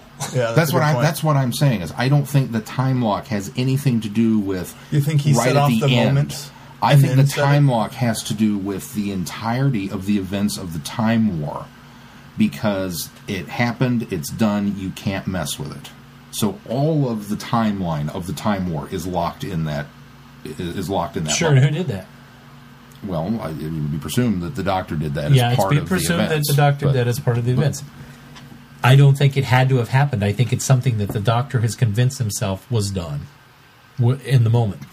But that means the doctor is the only one who knows. I think the doctor at any time could have gone back to any of the events right up If- to the moment. well, that's it, why though. they're able to get in this time. If the doctor, I don't think the, the, moment. if the doctor could have, anybody could have. Anybody with a vortex manipulator could have gone back at any point in time during that, and nobody has. right. So I believe that there is a genuine time lock there. It's not just something the doctor is telling people because But he's why only would one you? man. Why would you go back to those moments? Why would you try? They, they already illustrated to us how horrific this war is, and I think that the Time Lords are so preoccupied, and I think the Daleks are so preoccupied that Well, everybody, I think everybody can agree that World War II is pretty horrible. And the first thing that Captain Jack did with the time vortex manipulator was try and go back to World War II and try and steal a piece of technology that was going to be destroyed and take advantage of the situation. Somebody in this galaxy Yeah. somewhere would have tried to do I it. suppose that's true too. So I just, I, you know, whether it was recovering a, a weapon or rescuing somebody they loved, or, or, or you know, something, saving a species that went extinct because their planet ceased to exist before they had the opportunity to do anything. Because of this, I, yeah, I don't, I don't believe that. I believe that the the, and that's that's another reason. Now that this story is told, I don't want to see any more Time War Yeah, I stories. agree. I- I because totally if agree. it's locked I totally off, agree. it's like Tennant and Rose in that other universe. We're done with that. You can't get over there, so don't worry about Yeah. it. It's, it, it's extinct. And that's kind of what I want to believe with this. See. And I kind of have a problem with it just being, well, just the moment part of it being th- this this fictional time bubble, because then that still leaves the rest of the history open for somebody to come in See, and but I don't think with. it does like, because eh, I think do. I think in my mind when Gallifrey is Gallifrey is put in this stasis bubble or stasis cube essentially Yeah. and put off into a painting somewhere, presumably, or a pocket pocket universe somewhere. All of its future and all of its past is taken with it. So all of its past is gone. I mean, all of it is erased or taken with it. So it still exists. Just there's no way to get to it now, and everything outside of it can't get to. it. Well, I guess it still ties in because Clara visited the Fourth Doctor on Gallifrey during Invasion of Time. So you'd, you'd have to assume that your theory is either Yeah. completely right or completely wrong. Yeah. There's no part of it that works. but okay, so Uh, maybe. That's just I, I, where I, I went think with I it, think so. it's something that fandom will debate. Oh, I'm sure they. Will. I don't. I don't think it's something that we're actually going to truly get explained. No, It's going to be think one of you're right. those. It'll It's be going to be like one of right. those Just- fandom arguments. But the, that'll the last nice thing forever. about it is, is it doesn't feel like there's a loose end there either. No, no. See, either, that's way- what I didn't either, like either, it either was, way, yeah. it's it works either way. Whatever Right, you want to does work. subscribe to. Right. It's like canon. It's- Whatever's it's in your headcanon. head. I uh, has anybody Sorry, I didn't mean to derail us No, there no, for no, a no, while you're to get fine. off onto that. Has anybody seen Moffat's uh, comments on the regeneration limit? Yeah. Not not since Day of the Doctor. Not since Day of the Doctor. Uh, uh, speaking at a convention uh, at the 50th uh, convention, he said he has no more ever called himself the 11th Doctor than he would call himself Matt Smith. Right. The Doctor doesn't know off the top of his what number he is. If you worry about such things, and I do, then I specifically said John Hurt's Doctor doesn't use the title. Matt Smith's Doctor is in his 12th body, but is the 11th Doctor. However, there is no such character as the 11th Doctor. He's just the Doctor. That's what he calls himself. Agreed. The numbering doesn't matter, except for those lists that you and I have been making for many years. So I've given you the option of not counting John Hurt numerically. However, this is Moffat twisting that screw. He also responded to questions about the Doctor's regeneration limit introduced in Deadly Assassin. McGann turns into John Hurt, so they're not the same incarnation. He used up another regeneration, and I expect he'll be in trouble shortly. You can't break the rules laid down in the Deadly Assassin. Good. Keep reading that. He teased. He has a plan. I, I, I think he has a plan. you, know, guys, you guys. Sarah had such a brilliant. I don't understand why fandom so much cares for Well, this regeneration curious, though. rule. That is, it's You know- it's arbitrary. It's based on whose hand the show is in. Why do we care Here's about why. it? Here's why. It'll be fixed. It Oh, will be fixed, and now we have an inkling of how. Something that I, I personally have always believed that the, the 12 regeneration limit is biologic. I have always believed that. And a lot of fans don't. A lot of fans believe that it was a hard and fast rule that was in place by the Time Lords and that they enforced it. But now that Gallifrey's gone and there are no more Time Lords, the rule goes out the window and he can have as many as he wants. And I've always felt that just seems like a, I don't know, it's a cheat or something. It just doesn't really work for me. But let's assume for a moment that it is. We now know that the Time Lords aren't gone. Gallifrey's out there and it exists. Mm-hmm. So Capaldi, uh, Peter Capaldi's daughter to come in and do the quest Maybe for that's why he's going to search for Gallifrey And he- also. well, so he can I get more hope that's the regeneration. case. he 'cause will that would be a find nice them. MacGuffin. He It will would. save them, pop them out of the, the whatever status bubble, and to reward him, they will say, "Here's twelve more regenerations." How's that that's- not biological then? That's what I'm saying. If you assume for a moment that it is the, the hard and fast rule, that or that the Time Lords can grant him biologically another twelve, like they offered Like the they, Master. like they Right. the Well, that's what. I was going to say. Is the fact they didn't give them to him, but they promised him. Well, that's Yeah. true.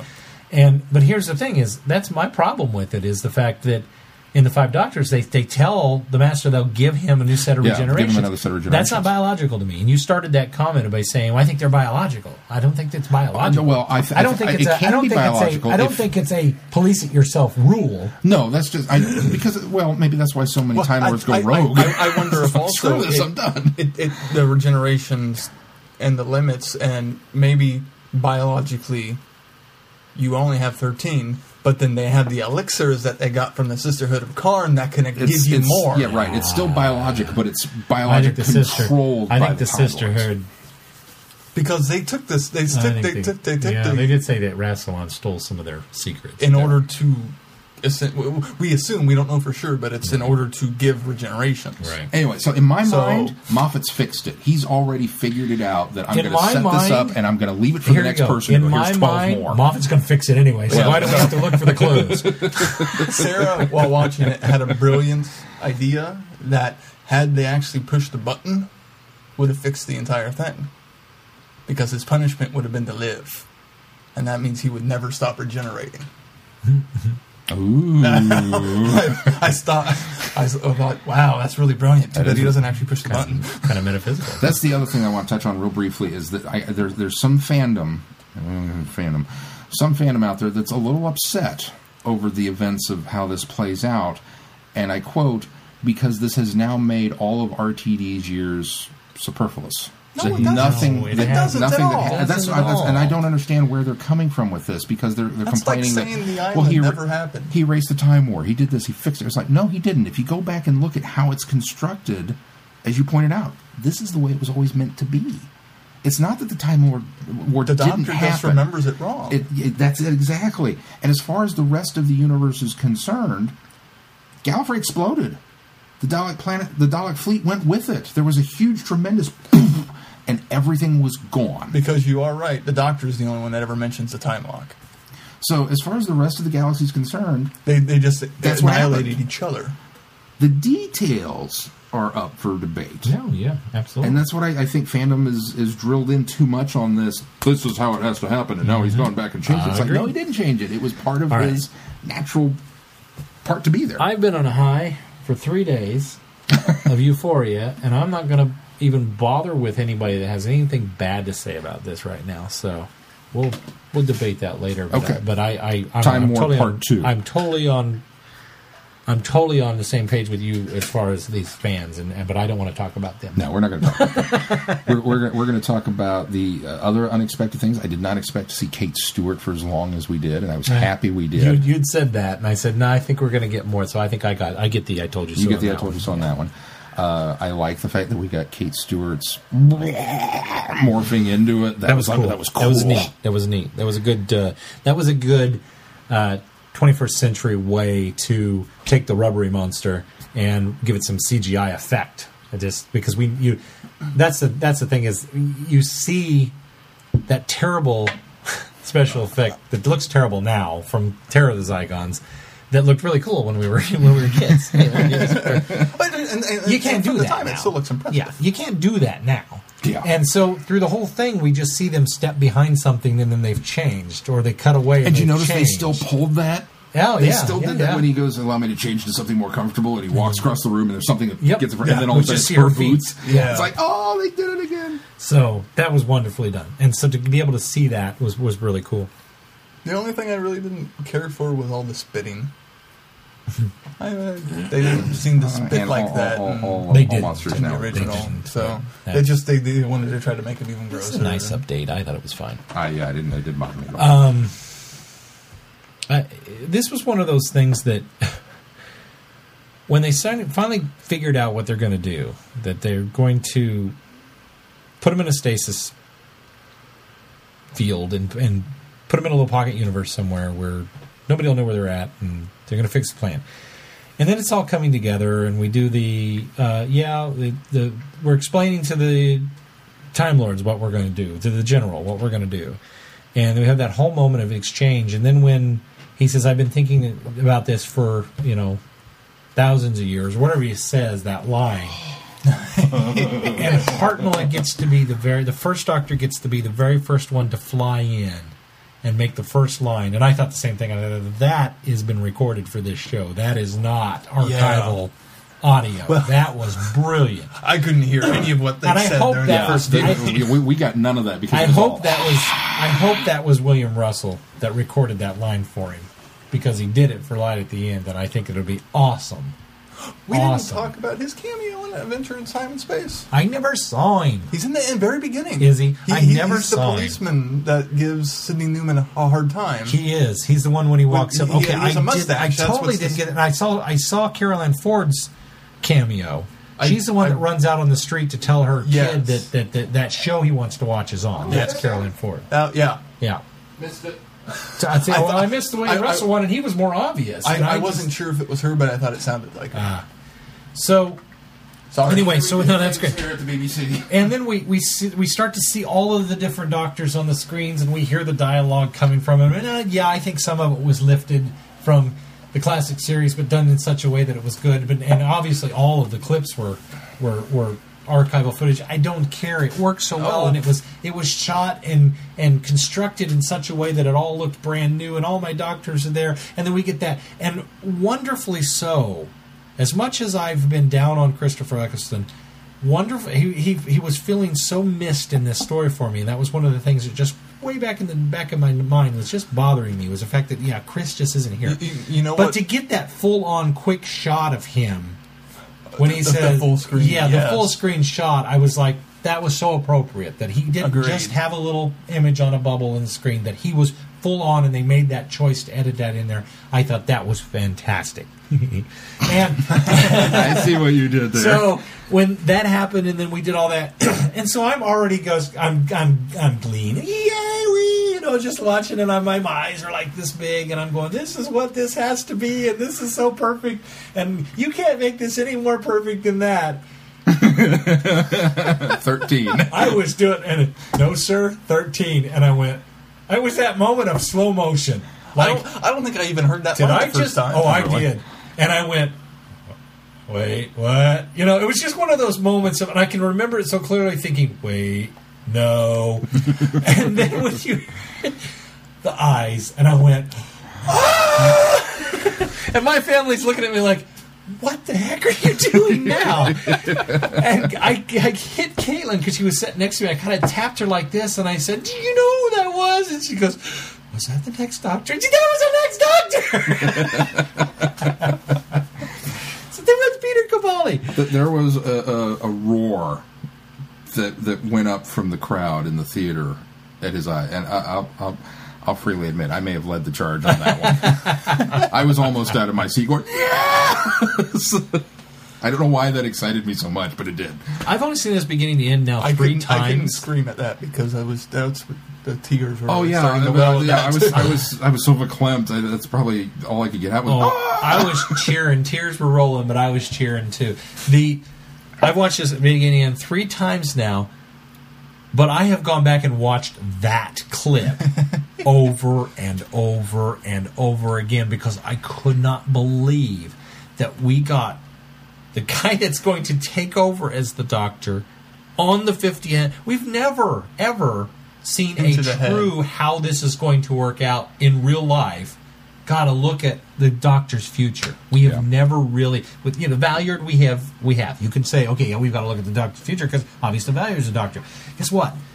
We don't know how that's going to work, but we know how this is going to work out, and we get a genuine peek into the future. Oh, that was so cool. That was the moment. And after all that, and they're talking, and they're saying, "We're gonna, re- you know, we're we're gonna leave. We're gonna forget this." And I was like, "Yeah, that's how it has to work." Because you know, and then Matt makes the line about how the time time lines are out of sync, and that's why. And I went, "Oh, that's the perfect explanation for why they're gonna forget it."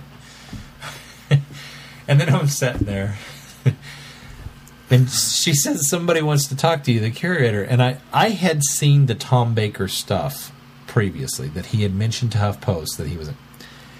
But it was one of those moments like, oh, it just cr- occurred to me when they when he was waiting there on the curator.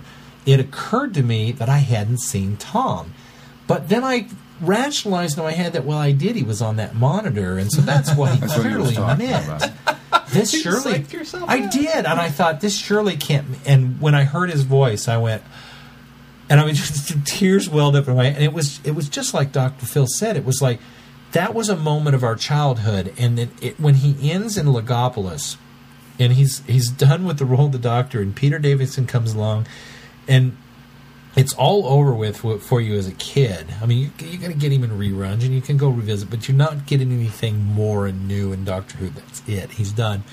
And when he came on the screen, it was like, oh, it was like oh, I, my inner child just came back out because I was sitting there watching my Doctor on the screen in Doctor Who, and it was just was so incredible because he wasn't there again for the uh, five doctors. He was. He, he, there's clips of him, and I. And I, it's not the at same. the time. the I don't think I knew that they were clips that had already been done, but It was just That- this un, un, un, a natural anger. Where, where's my guy? yeah, and then he's not, and it's a. Well, this is the way that it played out, and I genuinely believe that because Eleven makes the comment that I could settle down, I could be a curator. That's what I could do at the end of my life. When that they they have the interchange, and the curator says to the something to the effect is, you know, I went back and revisited a few face, faces, some of the favorites, and Some- he winks. That solidified to me is that we got another glimpse into the Doctor's future that we probably, hopefully, will never really see come to fruition. Yes. But it was such a wonderful moment that if if this is the Doctor in the future, that he chose Some of my doctor. faces He to- chose my doctor's old face to, you know, go to a conclude to come to, you know to, to end with, and that was so wonderful. And the interaction between the two was just. Uh, I'm sorry, I'm getting all worked up again over it again. I'll be honest. When she said the, there's an old man looking for you, I think it's a curator, and she walked off, there was a part of me that thought this guy is going to walk into this room and shoot Matt Smith in the back, and it's going to be a Zygon that didn't get the memo. that there's still that one roaming around somewhere. There's the Cyberman Bob. Yeah, and then we're going to get the regeneration. Peter Capaldi's going to show up, and I, and I thought to myself, yeah, that'd be cool. And then I smacked myself mentally. I was like, that would suck. That's a horrible ending. Why would you? We're on such a high. You can't. end-" But then I thought, it's Steven Moffat. He'd do that to us. He'd give us this wonderful gem and then take it away and say, no, you can't have it. Here's what I'm going to give you at Christmas and then it didn't happen, and instead it was Tom Baker. So it was, I kind of went from the ultimate fear and dread of whose footsteps were coming to, oh, You know, boom to the other side of the thing. And of course, in the in the in the theater, we couldn't hear the line of revisiting old faces Yeah, no, because was, of the screaming. there, there, was, there was too much. Yeah, I, I honestly thought it was going to be twelve. I thought it was going to be Peter Capaldi, kind of revisiting or coming back and somehow folding back time in and on its, on itself, and somehow, I'll see you soon. yeah, something That would have been a- cool. a That would, yeah, that, that, that would have been cool. What's coming? That's way better than the regeneration especially that after. I was worried about. But then, but then we did go to the setup of what's coming, so it works. I had a thought today that I shared with Glenn earlier when he stopped in at work. I, I, I can't quite fix it, so I'm going to rely on my Vortexians out there to, to, to help me with this. Paul McGann drinks the elixir to regenerate at the night of the Doctor special and goes all gold sparkly regeneration, which Slightly is green. well, it's kind of the new established. There, there's a kind of green hint to part of it. Go rewatch. Go I think your closely. set I've needs watched adjusted. it about seventeen I noticed it on times. like I I've watched it on like four ever. different screens. I never saw green. There looks like a very a hint of green near the end. Maybe it's just No, it's not gold. Anyway, so he, he starts the, the traditional now Yes. gold, gold sparkle re- regeneration. Is it maybe because all of the regenerations that have followed that elixir moment that they've stabilized? Because we've never gotten a similar regeneration. That it's always been one after another, and it's all been different. That sometimes it's this, and he fades, and sometimes there's a creepy mummy, and sometimes there's this, and we never really know what you're going to get with this regeneration bit. Sometimes he just rolls over, and the wig goes, you know, and his face melts. But then I thought maybe the elixir causes that. Maybe it's because of the elixir that now he's all gold and sparkly. And I went, yeah. And Glenn went, ooh. And then I went, except the Master glowed gold sparkly and Mel uh, uh, well, River But went River gold did sparkly. twice. the, the, the problem is it's Rivers the problem because you can you can excuse the master saying that the doc, that the Time Lords gave him the Oh yeah. Oh. 'Cause the elixir Okay. in order to do that. So how Now, do we fix River? Fix he River. never says they gave him the Well, no, Well, we just know that they assume- granted him more we- we- lives. we- he got yeah, Yeah. at least two more lives. So How do we fix River? I don't know. I'll think on it. I like to think that the Master got a full blown regeneration and used all of them in the Time War. That wouldn't that wouldn't surprise he me. just maybe And that's why he ran away He, at the he, end. he probably thought, "I'll go join up with the Daleks and help them destroy Gallifrey," and they shot him. and then he was like, "Well, I'll go do this with that person," and they shot him. I, I, would, I would hope he would know better than that since they put him on trial. Maybe that's why they put him on trial. He was a double agent during the Time War.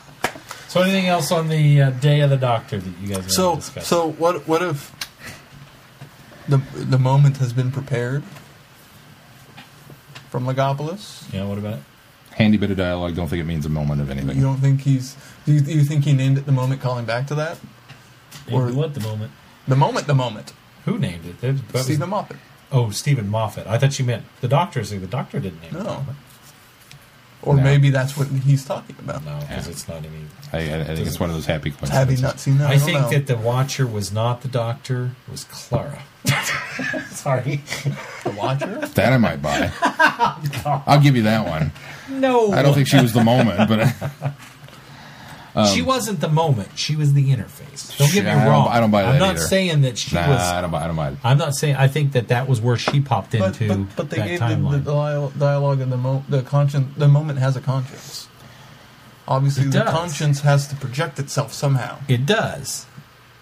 And what I'm saying is that Clara enters the time stream and becomes Uh, one merges with, the merges. moment, That's and what I was looking for. and- merges and with the Clara is the conscience the that conscience. the, the moment yes, gains. Yes, not Rose, like as we're led to believe. Not No, quant- not, I don't not believe it was Rose. leaps. Well, It wasn't Rose. It wasn't The, Rose. the, It was the the moment moment. gained a conscience. The moment yes, just but it, used but it Rose used. to, as that's what I'm saying, but not used. Same- not same- Rose as we. No, it's it's, it's, the same way the TARDIS has used Idris. Clara.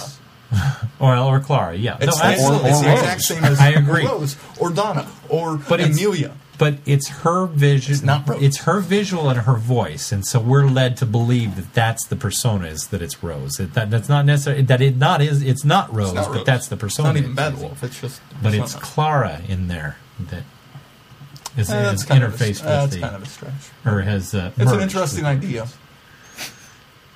That's the only reason why she said "you clever boys." That was Moffat That's just telling a us, oh, favorite "Oh, Moffat." this is." That's just a favorite favorite Moffat line That's now. just yeah. That's just a Well, let's talk about Peter Davison's wonderful fan project one ah. last question. quickly. We're all convinced that John Hurt does regenerate into. Oh yeah, that was totally. Eccleston. They, they did a really good job, I think, photoshopping Eccleston's face on His top of eyes it. were there. I think his mouth. He, he said he saw. I, his I didn't mouth. see the eyes. More than anything, I, for me, I think it's the line. I saw his eyes. I didn't see his mouth. Well, but I think it's the line when he says, "I hope the ears are Oh, less absolutely. You pronounced." haven't And then mentioned that either. when Eccleston shows up in Rose going, "I'm not Hurt's sure about Oh the yeah. ears." You know Hurt's first line. Last line. Uh, well, bef- before the ears comment Oh is, uh, "This body's wearing a bit thin." A bit thin. You know what that's from? It sounded familiar, but I, I didn't. That was Hartnell's We're gonna find out in two last weeks. line before he regenerates into Patrick Was it really? Almost word for word. Almost word for word. And find and and, yeah. and There's see feels it again. in, in two weeks when we watch that episode. I can't wait to watch that episode. Yeah, that was oh.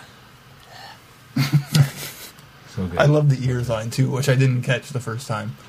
Yeah, I didn't. I, I, I, I, I had to watch it a second time before I really this, caught it was the second time, and I didn't, and and I didn't pick up on how he said it, and it, it wasn't until I- we were looked it hashing it, out. yeah. That, yeah, that.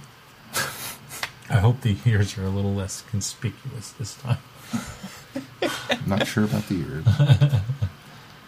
Which is nice because that bring you know that line was always carried over, and then the the teeth thing was carried over, Yes. and the ginger thing was carried over, and the, so that's that's kind of nice. That there's always been the yeah, legs, I have legs. except for was that was the first time we said, I'm a girl. no, not a girl. All right, well, let's talk about the uh, wonderful fan film, The fish doctor. the the BBC financed, Moffat financed uh, fan film that is so wonderfully done by Peter Davison called the Five Ish Doctors reboot. The fish doctor. What do you guys think of this? Oh, it was so much fun. It It's, was. it started and I was just laughing the entire time. Sarah didn't quite get all the jokes, but especially when I started rolling when I got to Tom. I think that's my favorite part of the whole thing. I was having a hard time every time Sylvester would show up and start talking about the Hobbit because it was like, yeah, pretty much. Well, what's impressive is it starts and it's like, okay, that's very cute, and then it starts and you're like, it's cute, and then they're like, well, they went, they went there, and then they went there, and they got them. it was them. it was a tremendous effort for them or not an effort no I mean it was a, it was a tremendous effort on their parts to be able to laugh at themselves. Oh yeah, that's what made this so wonderful is the fact that they were able to poke fun at themselves and they never took themselves seriously in And- and- that and was that what makes was oh good Colin's statement earlier that he made about being old baggage, yeah or whatever. well you almost wonder if that's part like of he was it's, playing it's- up he's still playing the Yeah. part at Yes. the po- time that he says that Yeah. I, I genuinely baggage. hope so. Yeah. that that's I- I- where yeah, that's I and- that- and that, that all of the all of the anger and frustration that, that we fans have had about classic doctors being in the in the special that that you know they've kind of mirrored that, but yet it wasn't with necessarily the intent of. Oh, who said it? It's it's perfectly tongue planted firmly in I, I, cheek. I- is what yeah, it is. Yeah. I, I really, I really hope and, that's what and, it is. and, and part of it feels like this entire thing was slightly based in reality. Like, like they kept calling, trying to make sure that See, I don't I don't think that that is at all true. I think that's what because the fans it's what the fans think so happened. want wanted it to happen. That's what the th- fans think, and I think that they just I think they played this up for the fans is what they I, totally I, did. I, th- I think that Steven Moffat's reactions to them calling it is what the fans in, Mm-hmm. thought was happening. And I'm sorry, I am 100% convinced that Steven Moffat writes with his action figures holding hands, going, "Okay, now what?" And then they go off and do this. Uh, That that yeah, that's what that's what that's how he writes. um, Not that I've done that. I love the fact that that But Davison it was got so. Oh, sorry, it was so Spaceballs. I totally thought that. No, sir, I didn't see you playing with your dolls again. Davison did such a great job, especially getting the, the all of the surviving companions in there and doing the whole going around. Oh yes, his head, and, and even a head of canine. which would. Can't. I know. It'll make so much more sense and be even funnier when you see Cabs of Badgers on him. Oh, nice. It'll be so much better. I and then love I'll it. probably Patrick start laughing up at- in the middle. Is it, is it me? I love I'll probably start laughing at, ca- at caves now. Janet. That Fi- happens. I love that Janet Fielding was the voice Probably. of Doom. They're not going to ask for you. You know they don't like that. Oh, the best is when he's first having that dream.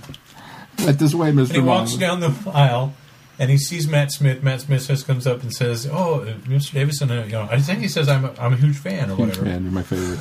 And then he goes and he looks over at Jenna Louise Coleman, and she says, "My mother was a huge fan of yours. You were my mother's you were my favorite." favorite." And then he walks by and he comes back and goes, "You, You were, were my my favorite." And it's like, okay, that's how that dream's supposed to work. I'll just put this in your Winnebago, Mr. Davison.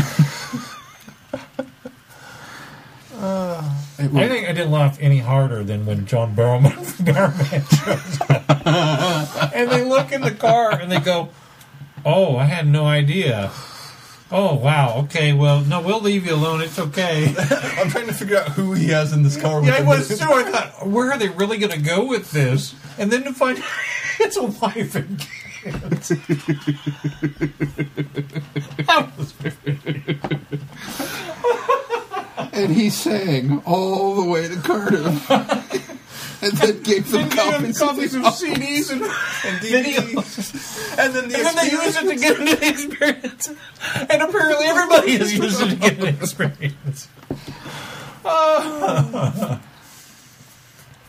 I need to buy a John Barrowman CD to have on me when I go to the experience, just so that I can go and see if they get it. I understand you don't take this. Um, wow. And then did, here's the thing: I watched that last night, and then I watched the Day of the Doctor again. And boy, if I wasn't looking to see if any of those shrouds moved, because the Daleks got cl- cut, which was wonderful. Because when I watched this and they crawled in the uh, Skittle Daleks, I thought, oh, those weren't even the ones that were in it. And then they that showed kind of stinks. yeah. And then they showed that they got cut. I was like, oh my god! In the cre- in the this was so perfect. They had much more access to everything that was known that was going oh, on and they're, than they're we talking ever about we're knew. doing okay. Now we're doing the the under under the gallery, under, under gallery the under gallery, under gallery bit. Now we're doing it's like wow. And well, then we they, even see it shot. they shot coming from the that other angle. Yeah. yeah. Well, no, there was actually it was the same shot. The, the, the camera was still there, and they used it when they, they cut back to a perspective of Matt just asking about a desk or something in that scene. Right. They, they used that Oh, exact did they same use shot. that shot? Oh, I did didn't they? realize that they used that shot. It's it's a one only, Wow. but it's there. the statue. we don't have time to put in put, get you into the uh, uh, Zygon outfits, but we just we just need shrouds for this one. And as soon as they handed him the shrouds, I knew exactly what part of the Day of the Doctor. That's why that you so have to see the Five Ish Doctors Yeah, reboot if- if- after you've seen Day I of the suppose we should have fl- flown the spoiler flag we at the don't beginning fly of the the spoiler, broadcast. spoiler flag on these type of episodes. we presume But, but, but Fish, I- Fish I don't Doctor. think it- I don't yeah, think it ruins- well, no, I don't think it ruins Fish. I, I don't think it ruins the, fi- uh, the, the the Day of the Doctor because we Sarah and I watched it and she didn't get to see Day of the Doctor Oh. until today. Oh, and if, if she she she didn't Well, good. really say, "Oh, I'm glad it doesn't work out that She way. didn't say anything about making the connections. So, But I sure look but she, for but she also hasn't anyway. said a lot of about it yet. Let me rephrase. I. I, I don't think it spoils Day of the Doctor. I think it makes Fish Doctor funnier. yes. Oh, yeah. If you've Agreed. seen him in the right Agreed. order. Yes, agreed, Agreed. agreed. And then just the, the to have the after The end the of very Russell. thing I- I have- I have always T. loved- Davis. Hang on, I've was- always loved Colin Baker and his ability to poke fun at himself. But when he's complaining about there's no signal down at the bottom of the garden, and then the next scene is him standing on top of the lawnmower with his cell phone out. And every picture, it, I just, you know, he's reading the magazine with his picture on the front, and he's like, "Oh, my favorite DVD came, and we're going to watch it to replace the one that mysteriously disappeared." And it's Vengeance on It's Varos. Vengeance on it's one of probably his best stories. At least fan thoughts. I've already locked the doors. There's no way out. I've already locked the doors. And Paul McGann, who couldn't be more awesome if he tried, looks really awesome in a beard. Oh gosh. the beauty of that is is the fact that I thought Paul McGann would be in it more, Yeah. and he wasn't. And they said, and they make the comment, "Where's McGann?" Prior com- filming commitments. Commitments. and I thought, you know, that could have been either way. If he had never been in Night of the Doctor, that could have been just he's got a very busy schedule. But it worked so well that the reason why he had a prior filming commitment is he was shooting Night of the Doctor. I thought that's what he was on the phone about during that convention. Un- until he asked. Until the end, yeah. I thought, oh, he's talking Whatever about you're that. planning, I'm in. Because he's so. It works perfectly that Tom is not in it, except for the picture on the kid's shirt. But that was that, it worked so well because he was actually in the Day of the Doctor. It just all worked out so well. and they, they, they use the same clip. Yeah, yeah. You know, Well, I, oh, did you? The, the picture leaked, I think, of David in that back hallway on the phone. Because I remember us talking. Oh, I forgot about Tennant. Yeah, Yeah. Having George the is having the baby. It's like, Can you do this for Dad? He really needs. He doesn't really needs this. It's all right. One more favor. But if if it, if, if that if, if that bit didn't leak somehow, it's totally calling back to the whole he was on the phone with Georgia during the filming that they supposedly got. that was that picture. Wasn't it? Yes, Do you it remember totally this? was I that don't remember this picture. picture. You- well, I remember we talked about a picture. I don't think I ever saw the picture. Yeah, it's it was him in that back hallway. I'm pretty sure. Talking to, and, and they said that he was talking Either to that- George on the phone. Well, I think he, there were a lot of pictures of David Tennant on the phone during the filming, but because there was also a scene, out, scene on the now, uh, grassy knoll of him on the phone too. Oh, that's right, out in the field In yeah, the that's parka. right. Yeah. That one I saw. Yeah. Okay. But but but Well, if, seems if like nothing else, a it was very callback Oh. to that. That that oh the fact that she's having the baby while David's working. And doesn't even mention it. She goes to and he hangs There's out. something I was going to ask. There's something I was going to tell him. Push. Oh, there that was such a, Absolutely. that was a wonderful gift to the fans. I, I, it, and it was that's the- what they've having. I, this is partially why I wish I had seen Adventure Time, Space and Time. Then this is the perfect wrap up to the 50th is. anniversary I thought the exact same celebrations. thing. I thought I was so I was so glad I saw everything in the order that it dropped because I, I just for the reason I said earlier that the, the Adventure Time Space was perfect. It was that wonderful. In fact, I got home last night and I saw that that was online and it, it was on one of the news feeds that I have, and I saw that and I thought, oh, this is you know. In fact, I felt like I was going to be let down by it because I thought this is such no a idea what it wonderful day. be, Is this really the way I want to cap the day off? Is to watch this? Maybe I should settle down a little bit and watch this tomorrow and be able to appreciate it for what Davis is trying to do Whatever here. And I thought, you know, I'm going to go ahead and watch it now. And man, was it the perfect cap off to my night! Oh my It really gosh, was. it was so. I'm good. so glad I watched it when I got home. Oh man, it was so wonderful. All right. Well, we've waxed on for nearly three hours here, so let's not do It's a full not blown like schedule. we had a lot of stuff to cover. Let's just talk a little bit about what's going on next weekend. why wouldn't we going to do a full schedule anyway? You sometimes You know why? go way out. We only you had it scheduled sometimes for two you weeks. sometimes look at me like, and then, and then and I feel like I have to keep going, even though I only plan to give you next week, and then you're like, and then, well, let's give at least two weeks nope, next week's over. because there's there, there is Stuff there's people need there, to there, listen there is to. an important one. Okay, here's the deal. okay. Go ahead. Fi- uh, Friday Night Who this week, the Five Doctors, because Special we edition. are not done with multi Doctor stories and celebrating the 50. You may think your wrap up is done, but here at Traveling the Vortex, we are a month behind everybody else, and we're still going. And I am going to there's more. host a Who with Friends sometime this week, probably either Wednesday or Thursday, of the Three Doctors. Okay. So we're watching the three doctors this week and the five doctors this week. Just because I want another multi-doctor story. So who with friends sometime this week? Look, I, I will tweet it out and put a Facebook message asking. Sean's going. When? I don't ever get to show up to these things. one more. I won't get to one. You realize it's Thanksgiving week, right? All right. So then, Oh, are, yeah. Then what are we doing? Crap. Now you go ahead and show. Yeah. I'll, I'll, I'm going to figure it out. Look on Well, Twitter. Do it Wednesday. Let's do Well, it no, Wednesday. I got to get up early Thursday. Oh, that's right. You're working. Look We'll- on we'll Twitter for it. the surprise announcement of more Who. We'll do it Thursday night. Nobody's doing anything. I got to get up early Friday. You'll be fine. Well, actually, we could do it actual like normal time instead of late at night. We could do it earlier because I'll be home. Yeah. I'm off. So Look for a plan. I will. I will, I will we'll- ask. we'll figure something out. And I- Apparently, there's All right. going to be three So doctors three sometime doctors this on- week. okay. Five doctors Sometime on Friday. week. Okay. Special edition. That's important. We're doing a special edition with that crappy vortex effect tornado thing. with the day of the doctor effect. And then on Saturday night, I'm hosting a two doctors tweedle. Get on your own.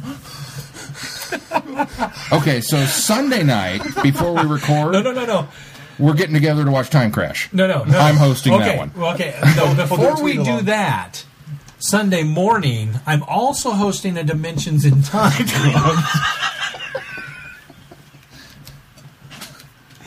Don't think I'm not going to watch all of these this week because I'm going to be ready for Sunday night to go. Oh, this is why Dimensions in. Time works as a multi-doctor story. Sorry. But it doesn't. What comes up the next week? So we're doing Five Doctors Special Edition Friday night for Friday Night Who. Black Friday night. And then we're doing Big Finish Light at the end. So we still have more multi doctor stuff coming. So you've got to have Which it. is You've got to listen to it. And, and so we, we've got Light at the end. That'll be the show. And then the following week, you got to go out and buy your copies because 10th Planet. It's out Oh. now. It's out. Is it out now? Yeah. I thought it drops Tuesday. No, last Tuesday. Whenever. Tuesdays. Oh. Yeah, no, that's what I meant. Not last Tuesday. But Oh, you are. Well, you got Last- yours through last Amazon. That one doesn't count because they No, I- ship early. No, it didn't ship early. All right. Well, Keith's got it in his hand. you got it on Wednesday. I got it? Wednesday, the day after. He, he's got it in his hot little hand here. So, 10th Planet released, and we were watching this one for Friday Night Who on 12 6 as part of our Cybermen archive. so, we're going to do 10th Planet and Big Finish number 34 spare parts. So, if you haven't listened to them yet, you need to get both Big Finish Light at the End and spare parts knocked out over the next two weeks. Do Light at the End first. Well, that's why it was important to give people two weeks to, to get through all Right. that. I got you. That's why Because I that's was why we thinking, did why, we, we've known that we're doing Some- those, but some- you're just some giving people- everybody some another heads up. time. Just, Okay. just as a reminder, that you have to heads up. listen to them and you have to go buy one if you haven't done Okay, it. I can, So- I'm glad you did that. That's that's why we did that. I don't know why you guys went off on this whole multi-doctor story craze, but okay. Because that's high what, of that's what doctor. next week is, is multi-doctors. Be glad when I'm out of school and I can start to participate in things again. When are, when's your fall break? I've had fall break. I get Thanksgiving break this week, but it'll be Wednesday, Thursday, Friday, and I'll be doing homework and then working. So it's Uh, not yeah. it's not really a break for me. That's the problem. Is the working? Yeah. It means I don't have to go to work on Thursday. That's pretty much what this means. You can join in though Thursday evening then. Yeah, maybe. Yeah, you'll be there. Three doctors Thursday. I'll send out a message. It'll probably be either Tuesday or Thursday. I don't see the problem. is I don't know what we my could do it plans are Friday Thursday yet. right before Friday night. Who? We That's have a Who true. with friends. We Who, could who do with friends? double from- feature. yeah, double feature. The late That's kinda night double tempting. feature picture show. Um, I will have the rest of the schedule to the end of the year posted this week That's a on promise. the website That's a promise. That's a promise from Sean. because it's done. That's a promise from the busy Sean. All right. You know what else Busy Sean promised? what'd you call him? Promise? You'd get all the doctors in the anniversary. I'm surprised there wasn't more gloating. You know what though? Steven Moffat showed you up. he did. He really did. He said, You got Sean all said they're all going to be there. All or 12 are going to be there. And all 12 are there. And then We got Steven said, Aha! 13. One more! He never. He didn't even say all twelve. He just said I eleven. just, I just, I just Well, All wasn't of them, counting yeah. John Hurt. Well, that's true. But all of them will be there. Steven Moffat plus one to me. All right. Is that going to do it for this week? I don't know. Is there anything else that we can wax philosophical on? Would you like to talk about some light bulbs or gutters? Actually, you know what? The leaves are falling now, and no, I don't have anything. That's going to do it for me this week. Is there anything else you Until want to next talk week, about on the, uh, the, the the fields? I'm Glenn. Any more tears to be shed? Or don't look at me like that. And then don't don't give me that. That's the same look you give me all the time. I'm Sean. I'm Keith. Glenn forgot his goodbye. what do I say next? Cheers. It's been an emotional weekend. he went on and on and on, and I had no idea what I was supposed to say. My work here is done. Go for a dance. Peace.